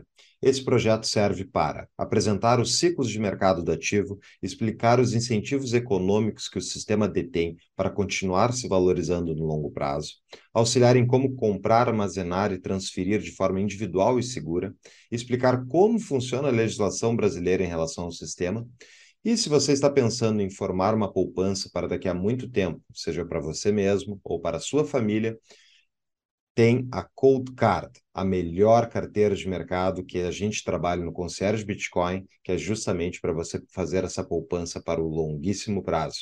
Acesse tapadamãoinvisível.com.br barra BTC e saiba mais. É isso aí, pessoal. Voltamos para o nosso episódio. Então, o capítulo 8 a invenção da invenção, rendimentos crescentes após 1800. Daí ele bota a frasezinha de Thomas Jefferson. Aquele que recebe uma ideia de mim, recebe instrução sem diminuir a minha. Da mesma forma que aquele que acende a sua vela da minha recebe luz sem me deixar no escuro. É muito bacana. Daí a troca da ideia, daí o mundo dispara, tudo vira bom a partir de 1800. Tudo vira bom, não, eu tô, eu tô brincando, mas muitas coisas melhoram a partir de 1800 com a explosão da inovação em tudo que é área, em tudo que é coisa ocorre inovação. Todas as áreas humanas inovam. Isso, e é justamente isso que quebra o argumento de muitos economistas clássicos, que ele inclusive cita no livro, de que enxergavam a economia como algo estacionário e finito, e que logo mais haveria a parada da criação, da inovação, não ia ter mais. Ou seja, que os rendimentos da economia seriam decrescentes, né? que tu ia produzir mais, mas cada vez extrair menos a partir daquela produção. E, na verdade, a economia, especialmente de trocas, é o contrário Quanto mais a gente troca, mais rico a gente fica de ideias que permitem mais inovação, que permitem mais produtividade, que permitem uma economia maior. Ou seja, a economia é de rendimentos crescentes. E daí volta o negócio. É, um é acredita em soma zero e o outro acredita em uh, soma cumulativa. E a gente vive num mundo de soma cumulativa porque a gente pode trocar. Exato. Uh, ele dá um exemplo de Orwell, né? Que o Orwell, uh, ele pega vários exemplos daqueles que imaginaram o mundo para frente, né? Como é que eles imaginaram esse mundo para frente? E uh, George Orwell imaginou o mundo para frente, e uma das limitações que ele colocou é a velocidade do deslocamento das pessoas, né? Que ia parar em determinado ponto, né? os aviões hoje eles são acessíveis ao menos aqui nos Estados Unidos, para a classe média, todo mundo consegue acessar aviões, mas ele não se deu por conta de uma outra coisa, que o que importa é as horas gastas de uma pessoa. Então, boa parte daquelas coisas que o Orwell imaginava que as pessoas deveriam ter que se deslocar, hoje elas não se deslocam mais. Eu e o Fux estamos conversando nesse exato momento a milhares de quilômetros pela tecnologia. Eu não precisei ir a Porto Alegre, o Fux não, precisou vir aqui. Então, são coisas que não estavam na mente de Orwell, né? Isso. Ah, não. As pessoas viajam para quê? Viajam para conversar uma com a outra, então tá, tu não vai precisar mais disso, uhum. sabe? São essas, essas coisas que não cabem na nossa cabeça. Até que lá no último capítulo ele tenta projetar o mundo para frente. Ele diz: Eu tô projetando o mundo para frente com a cabeça de 2010. Eu não vou conseguir acertar as coisas da frente porque eu não, eu não consigo imaginar o que vai ocorrer. Claro que se tu, se tu sabe qual é a próxima inovação, tu vai pegar e vai, e vai investir dinheiro naquilo, né? Tu não sabe qual é a próxima coisa que vai ocorrer. Então é muito legal essas sacadas e, e isso que ocorreu no mundo de 1800 para cá, né? Ocorreu tantas coisas que são inimagináveis. Né? É, e ele fala sobre esse mecanismo de criação de inovação que ele se dá justamente pelo fato de que são melhorias feitas em processos e coisas existentes, né? E elas são feitas não pela, pela academia no Torre de Marfim, elas são feitas pelas pessoas Aí é. na economia produzindo. Aí é outro gol. Aí é, é outro gol. É, é, o cara pega lá a produção e, ah, vou fazer isso de uma maneira mais eficiente. E daí ele faz, e aí volta a questão: se ele está conectado ao resto do mundo, ele tem a capacidade de mandar essa, essa tecnologia dele para o resto do mundo e vender, enfim, ganhar dinheiro e, e se beneficiar da inovação. Se ele está num lugar isolado que ele não consegue trocar, aquela inovação morre com ele e não beneficia os outros, né? E eu achei sensacional, e ele bota aqui no livro, o século XX também está repleto de tecnologias que devem tão pouco à filosofia e às universidades quanto a indústria do algodão deveu. Aviação, equipamentos eletrônicos feitos de transitores, chips de silício e outros semicondutores, software. A qual cientista você daria o crédito pelo telefone celular ou pelos programas de busca ou pelo blog?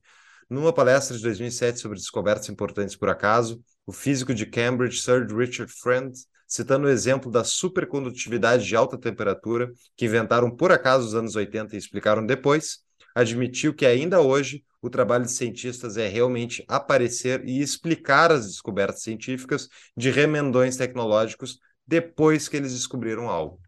Exatamente. E ele fala que no chão de fábrica que acontece as inovações, né? As pessoas é. desconhecidas, é. pessoas chão de fábrica assim, entre aspas, é. é. Mas assim, não são os grandes figurões que descobrem coisas que mudam completamente a nossa vida, né? Ele fala de Bacon, né? Não é no Bacon que tá, é no é no é no Ford que não tinha instrução es escolar nenhuma. São pessoas que não tinham instrução escolar técnica para aquilo e acabam fazendo isso, né? E vem do nada, vem de lugar nenhum, tu não consegue explicar. E aqui para os nossos amigos objetivistas, né? Sobre, o, sobre a propriedade intelectual, ele, ele disse que é um ingrediente importante no decorrer da inovação, mas faz muito pouco para explicar por que algumas épocas e lugares são mais inovadores que outros. Ele cita várias inovações assim que não tem nada a ver com propriedade intelectual, que ela não ajuda em absolutamente nada para que uma propriedade, para, para que uma inovação surja, né? É, ele põe o caso do Vale do Silício, né, um exemplo de criação inovadora e tal, que o que, que é o benefício ali? São, é, era a quantidade de pessoas inovadoras que estavam vivendo numa mesma comunidade, trocando ideias, e a partir daquilo elas iam tendo novas ideias e iam fazendo novas coisas. É isso. Cara, frase escrita em 2010. Olha essa frase, que genial. Você duvida de que, se a NASA não existisse, algum homem rico não teria a essa altura gastado sua fortuna no desenvolvimento de um programa para levar o homem à Lua apenas pelo prestígio? Cara, ele, é verdade. ele previu o Musk, velho, ah. há, há 12, 13 anos atrás, cara. Que é loucura isso, velho. Que loucura. O argumento dele se valeu, cara. É um negócio uhum. bizarro que esse cara escreve. É, ele tem uma palavra para esse que é para essa troca completa de inovação com, uh, contínua, né, que ele fala pra, é a palavra transbordamento, o traço característico de, de um fragmento de conhecimento novo, se prático ou esotérico, se técnico ou social, é que você pode dá-lo e ainda conservá-lo. Né? Então é aquilo, você copia, você não extrai do outro. E isso justamente se complementa um com o outro, vai transbordando para novas áreas.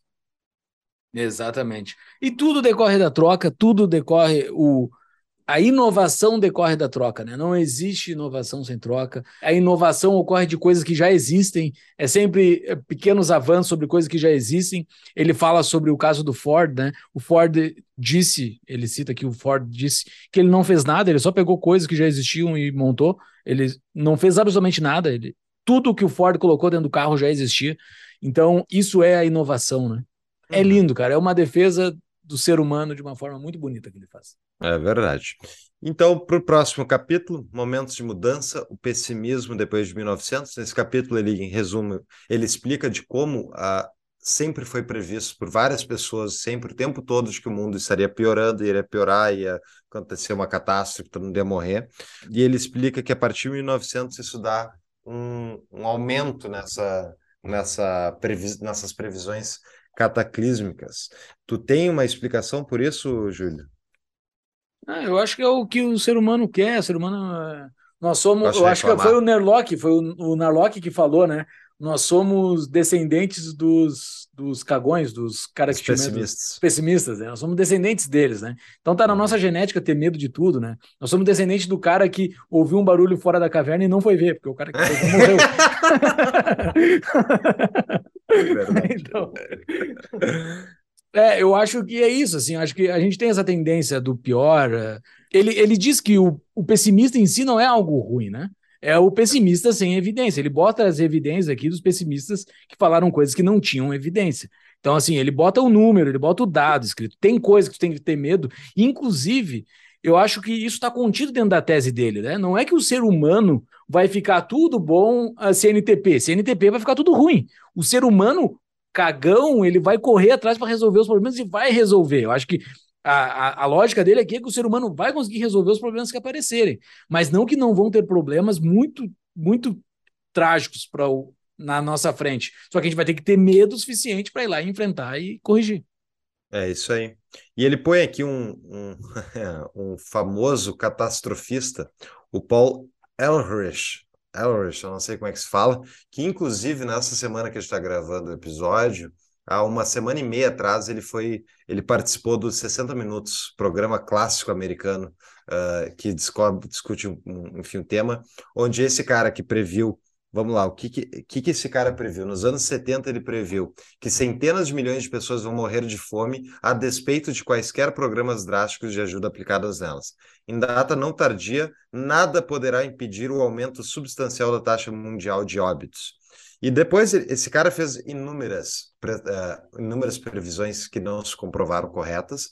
E adivinha, ele continua sendo chamado para mídia, ganhando prêmios e tal, onde ele vai lá fazer novas previsões catastróficas. Eu vou colocar aqui na show notes o, as críticas à participação dele nos 60 minutos, onde ele falou bobagem novamente. Então, tem, isso tem um termo, o, o Alex Epstein, que escreve sobre uh, uh, Fossil Future, que ele fala sobre os combustíveis fósseis, como eles são, enfim, a futuro da humanidade, não o contrário, uh, ele tem um termo para isso que é catastrophizing, é catastrof...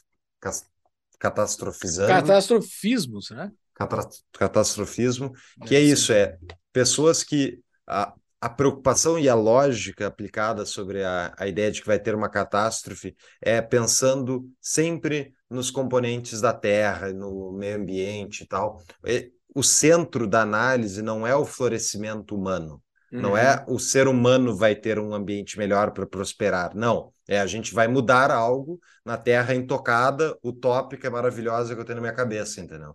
E Sim. isso é a base de muitos desses melancias, né? Que é verde por fora, vermelho por dentro. Tá falando do exército brasileiro?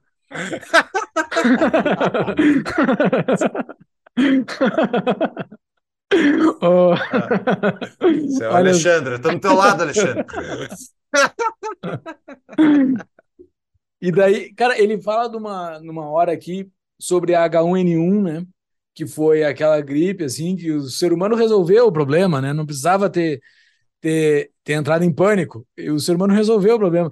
Qual é a opinião dele sobre, a, sobre o Covid? Eu fiquei na dúvida, eu quero dar uma investigada depois para entender sobre isso, assim, o que que é, ó, porque ele fala muito bem aqui que o ser humano não vai ocor não ocorrerão novas pandemias, não é essas palavras que ele usa, tá? Não são essas palavras que ele usa, mas o ser humano não vai precisar ter grandes pavores, porque ele sempre conseguiu resolver os outros problemas de saúde que ocorreram muito semelhante aos do passado, as grandes pestes do passado, o ser humano resolveu de forma muito mais simples no presente.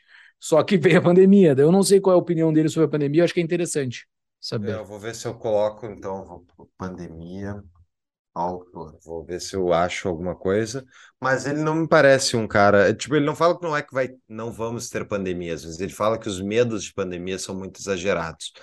Ah, Exato, uh, e que não precisaria mais ter esses grandes medos.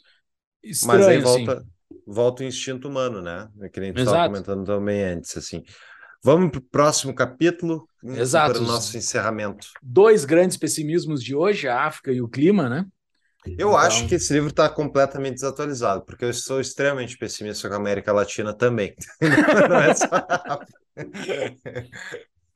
Agora, uh, cara, eu gostei muito. Ele fala sobre os problemas da África, ele explica justamente quais são os problemas institucionais, ele aborda de qual é a dificuldade de a ajuda a ser prestada através de doações não resolver o problema, porque tu precisa não só da capacidade uh, individual das pessoas de produzir, tu precisa das instituições corretas para permitir que aquela produção se, aconteça, né? E o muito legal é que ele cita o Hernando de Soto aqui, ele cita uhum. o, o, o, Mistério do Capital, que é o livro do, do Hernando de Soto, vou botar aqui também na, que ele cita que, que a África, que o De Soto fala que na África existe um capital não utilizado que eles poderiam estar bancar, bancarizados, não, mas securitizados, né? utilizando o capital para fazer colaterais de operações que não estão sendo utilizados, que são suas áreas, suas residências, né? Imóveis, né?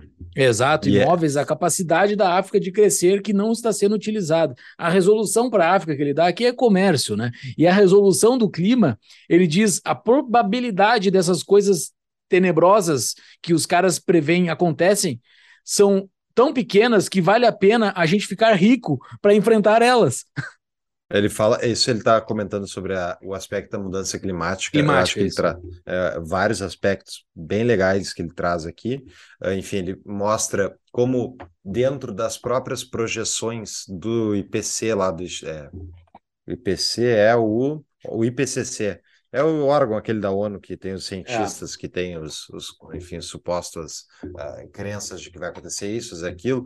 E ele fala sobre como o aumento da, da temperatura que é prevista, na verdade, vai ser, pode ser benéfico em vários aspectos, porque vai tornar áreas não cultiváveis em cultiváveis tem o risco do aumento dos mares e tal, mas que o problema é tecnológico. Para a gente lidar com a mudança climática, e a mudança climática é importante, que nem a gente falou lá no início do episódio, a mudança climática é inata ao planeta Terra o clima muda, a Terra esfria, a Terra aquece, o Sol tem, tem uh, solar flares, né? Ele tem o Sol emana mais, mais calor, menos calor, isso tudo interfere no nosso clima e não é só, ah, é, é, como diz o Saif Namuz, ele cita, exemplo, que as pessoas acreditam que a quantidade de dióxido de carbono no ar é o termostato do, do planeta Terra. Diminui um pouquinho o dióxido de carbono, a gente, a gente esfria. Aumenta um pouquinho, a gente esquenta. Como se fosse só um botãozinho, assim, né? É, vai um Cara, vulcão lá, não sei é, onde, dispara tudo. Então, é, ele cita aqui no livro como essas mudanças climáticas, primeiro, a possibilidade de elas gerarem as catástrofes é, que são imaginadas, não é bem assim, que são, tem muita coisa muito projetada, muito além do que uh, aparenta ser a realidade, e ele esmiuça isso em dados. E o principal é que a gente tem que avançar a tecnologia para conseguir lidar com o que acontecer. Né? Então a gente tem que ficar ricos, porque não adianta a gente economizar Exato. dinheiro agora e economizar dinheiro assim. O que é o economizar dinheiro? É impedirmos a África, América Latina e países subdesenvolvidos, China, de queimarem carvão, impedirem eles de queimarem uh, combustíveis fósseis de forma geral, que é o que vai permitir eles terem ganhos de produtividade, ter uma economia que roda de forma mais barata, né, com custo mais baixo, e isso vai gerar justamente um aumento do mercado, um aumento das trocas e riqueza, em troca de um cara daqui a 50, 80, 100 anos ter um mundo melhor. Porque hoje tem gente na África e aqui na América Latina sofrendo porque não consegue ter uma energia barata e tem muitos problemas a partir disso. Então, vamos trocar o ser humano de hoje pelo ser humano de 50, 80, 100 anos para frente. Esse é o argumento dele de que isso não faz sentido. E eu concordo com ele. Exato. Uh... A melhor forma da gente enfrentar problemas climáticos futuros é estando rico. É, esse é a melhor, essa é a melhor forma. Então a gente tem que se preocupar em estar rico. E acho que isso é um bom gancho para para o último capítulo, né, Fux? Antes de, do eu só queria citar as estatísticas para a gente botar aqui ah, o, o ponto, que é, eu acho, ao meu ver, o, o argumento final, uh, final. É o argumento mais forte contra a gente que acha que o clima vai uh, matar todo mundo e vai ser uma, uma catástrofe. Globalmente, a intensidade do ciclone tropical atingiu uma baixa de 30 anos em 2008. O custo do dano causado por furacões aumentou grandemente, mas isso se deve à construção e ao seguro das dispendiosas residências do litoral, e não à intensidade ou frequência da tempestade. A taxa da mortalidade global, essa aqui, a taxa da mortalidade global anual relacionada aos desastres naturais declinou notáveis 99% desde 1920. De 2, 242 por milhão nos anos 1920 para 3 por milhão nos anos 2000. Ele põe depois os dados de mortes por malária e outras coisas hoje que são 40 milhões de vezes mais altas que isso. Então, uh, hoje, de fato, não há catástrofe climática. O mundo não está acabando hoje. Pode ser que, se estiverem previstos as coisas mais catastróficas previstas, daqui a 50, 100 anos, a gente tenha problemas severos. Mas hoje, não. E a melhor forma de a gente enfrentar isso é estar rico. Exatamente. Daí no próximo capítulo, né, que é a cataláxia, que é a, a palavrinha que ele pega lá do Hayek, ele bota a projeção dele para frente, né? O que, que pode ocorrer no mundo, mas ele é taxativo numa coisa que a coisa mais perigosa e realmente insustentável que a raça humana poderia fazer seria fechar a torneira da inovação. Não inventar e não adotar novas ideias pode ser em si mesmo tanto perigoso quanto imoral. E isso ele mostrou no decorrer do livro que ocorreu já com a humanidade, né? Não é que isso é uma coisa, não é que nem essas, essas análises das mudanças climáticas que estão dizendo que o ser humano vai mudar o clima do, do planeta, que uma coisa que nunca aconteceu. Não, ele está falando de uma coisa aqui que já aconteceu, que o ser humano em determinados momentos parou de inovar e se estanca. Várias sociedades do, ao, ao passar do tempo deixaram de existir. E, e a origem disso é ela parar de trocar ideias, né? Parar de inovar. Troca de ideias gera inovação. É isso aí. E uma das coisas, Júlio, que eu pensei ao ler esse livro é a quantidade de civilizações que ele não citou. Que ele citou muitas civilizações aqui ao longo do livro. Ele vai da Ásia, Oriente. Brasileira quase nada. Exato. Brasil quase e nada. O... É, e esse é o ponto, assim, né? Que é o que eu fiquei me perguntando. Tem muitas civilizações que passam por essa terra, civilizações, países, pessoas dentro desse país, né? Civilizações e países não existem, existem pessoas dentro dessa, daquela jurisdição mas existem inúmeras delas que passam e não, não deixa nada, não deixa um marco. Então, assim, se a gente não lutar para melhorar o Brasil e transformar ele num país decente, daqui a 100 anos, 50 anos, daqui a 200 anos, ninguém vai lembrar nada do drama diário que nenhum de nós passou nesse país. Então, que vale a pena lutar, porque não é, é foda pensar isso, né? Todo Cara, esse sofrimento humano à toa. Eu, eu, pelo TAP, pelo nosso projeto aqui, uh, depois de ler esse livro, deu mais vontade de tocar esse nosso projeto aqui, porque vale a pena, é uma coisa que tu, tu tá botando em energia, que a gente está botando aqui, para algo que vale a pena, que é o quê? O ser humano, né? É, esse uhum. livro é uma ode ao ser humano, ele explica por que, que o ser humano é algo bacana, que não é algo ruim, né? Não é algo, não é algo malvadão, né? A, a espécie humana, é evidente que indivíduos humanos são bastante malvados e coisas aradas, mas a existem. nossa espécie, existem, né? Mas a nossa espécie em si é, é, é, é, bacana, é, é, legal o que nós fizemos, e ele não, ele não fica num ocidentalismo também, né? Que é algo que ele poderia cair, não. Ele, uhum. ele bota o, o, ser humano como um todo, assim, né? Ele bota coisas bacanas que ocorreram em todos os lugares do mundo. A gente nem falou aqui sobre a conexão Europa com a China lá na época da Rota da Seda, que é muito legal o jeito que ele descreve aquilo, como as duas pontas ganhavam demais com aquilo, sabe? Uh, é, é bacana, vale a pena investir tempo para se ter algo melhor, porque vai se ter algo melhor. Claro, é liderado por poucas pessoas, esses inovadores silenciosos, mas eu acho que vale a pena, né? Vale muito a pena. É, e eu quero, concordo contigo, é isso aí, a gente tem que mudar a realidade. É, esse livro me deixa otimista com a humanidade, porque mesmo que alguns países sucumbam a humanidade deve continuar porque, a não ser que aconteça uma catástrofe né, não imaginada, porque a nossa capacidade de inovação e trocas é inimaginável a capacidade disso de gerar mais riqueza. Ele bota um problema nisso. Ele bota um... É. Fala, fala que eu quero Ele terminar só, só para tu encerrar, é. O, ele bota um problema nessa integração do mundo que eu acho que foi a Covid, tá? Que é o seguinte: a natureza integrada do mundo significa que logo poderá ser possível capturar o mundo inteiro no interesse de uma ideia tola. Antes, onde antes só se conseguia capturar um país ou talvez a sorte um império. Isso é aconteceu, né? verdade. né? Botou é todo verdade. mundo dentro dessa barca furada aí.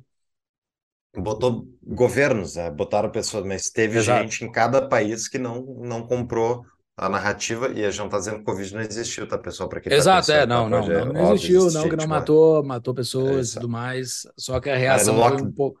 A, é, reação foi, a reação foi tola. É, lockdown é uma das coisas. Na minha percepção, não é na percepção do Matt Ridley aqui, na minha percepção. Ele, é. Mas eu queria terminar com. Adorei isso aqui que ele colocou. Aspas. Graças à internet, cada um está compartilhando de acordo com as suas habilidades, para cada um de acordo com as suas necessidades, em um grau que nunca aconteceu no marxismo. Né? Isso é uma frase clássica do Marx. Então, é isso aí. Estamos virando, cada um de nós tem a possibilidade de virar produtores, né? virar, uh, enfim, burgueses safados que produzem coisas, né? cada um da sua casa, home office, esse tipo de coisas. É cada vez mais possível de te tornar um opressor é, ou seja, a democratização da opressão de ser um produtor de riquezas. Então, isso é muito, dá muita esperança, né, Júlio? Muita Exato. Esperança. E a última frase do livro, desculpa o spoiler aí, a última frase do livro é: o século XXI será um tempo magnífico para se estar vivo. É, está sendo, assim, pelo menos a minha vida está sendo legal, então é um, um, negócio magnífico de estar vivo e para ser um otimista também, né? Então, bora lá. Dica de livro, né, né Fux? O Otimista Racional. O Otimista Racional, né? é, vai estar no show notes, o nosso link, entre lá para comprar e nos dar uns pilas também. E é isso, episódio gigante. Temos então a pergunta de patrão, temos uma pergunta do Free and Capstan. No século do intervencionismo e do dinheiro fácil, o incremento acelerado da capacidade de sobreviver do indivíduo, fruto da Revolução Iluminista, foi contraposto por uma diminuição da preferência temporal. A noção de que longos períodos de paz, longevidade e liberdade política são a exceção na história da humanidade e não a regra se perdeu. E mesmo a pandemia não foi suficiente para salientar a fragilidade das cadeias de suprimento globais e a demanda por energia que sustentam esse período de bonança. Para completar, estamos próximos do início dos três ciclos naturais de resfriamento 50 anos, 300 anos e 11 mil anos, em que historicamente a humanidade se acha em períodos de escassez e retrocesso. Como a tese do otimista racional contrapõe esses fatos para sugerir que o futuro será melhor? Baita pergunta. Baita, Parabéns. Baita, baita em todos os sentidos. Uhum. Não, uma, uma Mas boa, o, assim, o que que ele a, o que que ele fala é aquela uma das últimas frases que eu disse ali, que o ser humano não vai poder parar de trocar ideias, mesmo nessa situação aí. Eu acho que esses resfriamentos que ocorreram no passado e o ser humano decaiu, fez com que se isolassem, né, as tribos e elas parassem de se comunicar. Eu acho que isso não vai ocorrer, né? Não vai fazer com que a gente pare de se comunicar.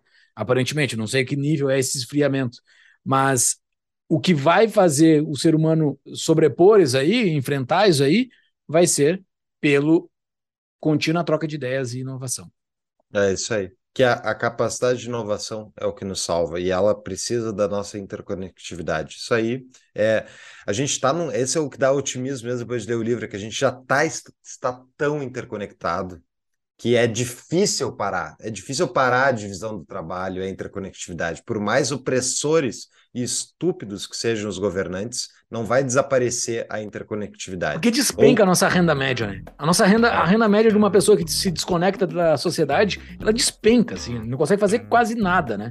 Então, uh, e, e, a palavra que até usei errado algumas vezes no decorrer do episódio que ele fala é interdependência, né? A gente está dependendo um do outro. Nós somos dependentes, então, e, e as outras pessoas dependem de mim. Eu acho que é isso, a gente vai ter que enfrentar mantendo a troca de ideias. É isso aí. Show, pessoal. Era até isso. o próximo episódio. Que episódio? Leiam esse livro. Ou depois de ouvir esse episódio, entre no nosso link que está lá no nosso show notes para a gente ganhar um rebatezinho da Amazon lá. E participe da comunidade do Tapa da Mão Invisível. Entre lá no nosso site apoia.se barra Tapa da Mão Invisível e faça um apoio e vamos conversar lá no nosso Discord.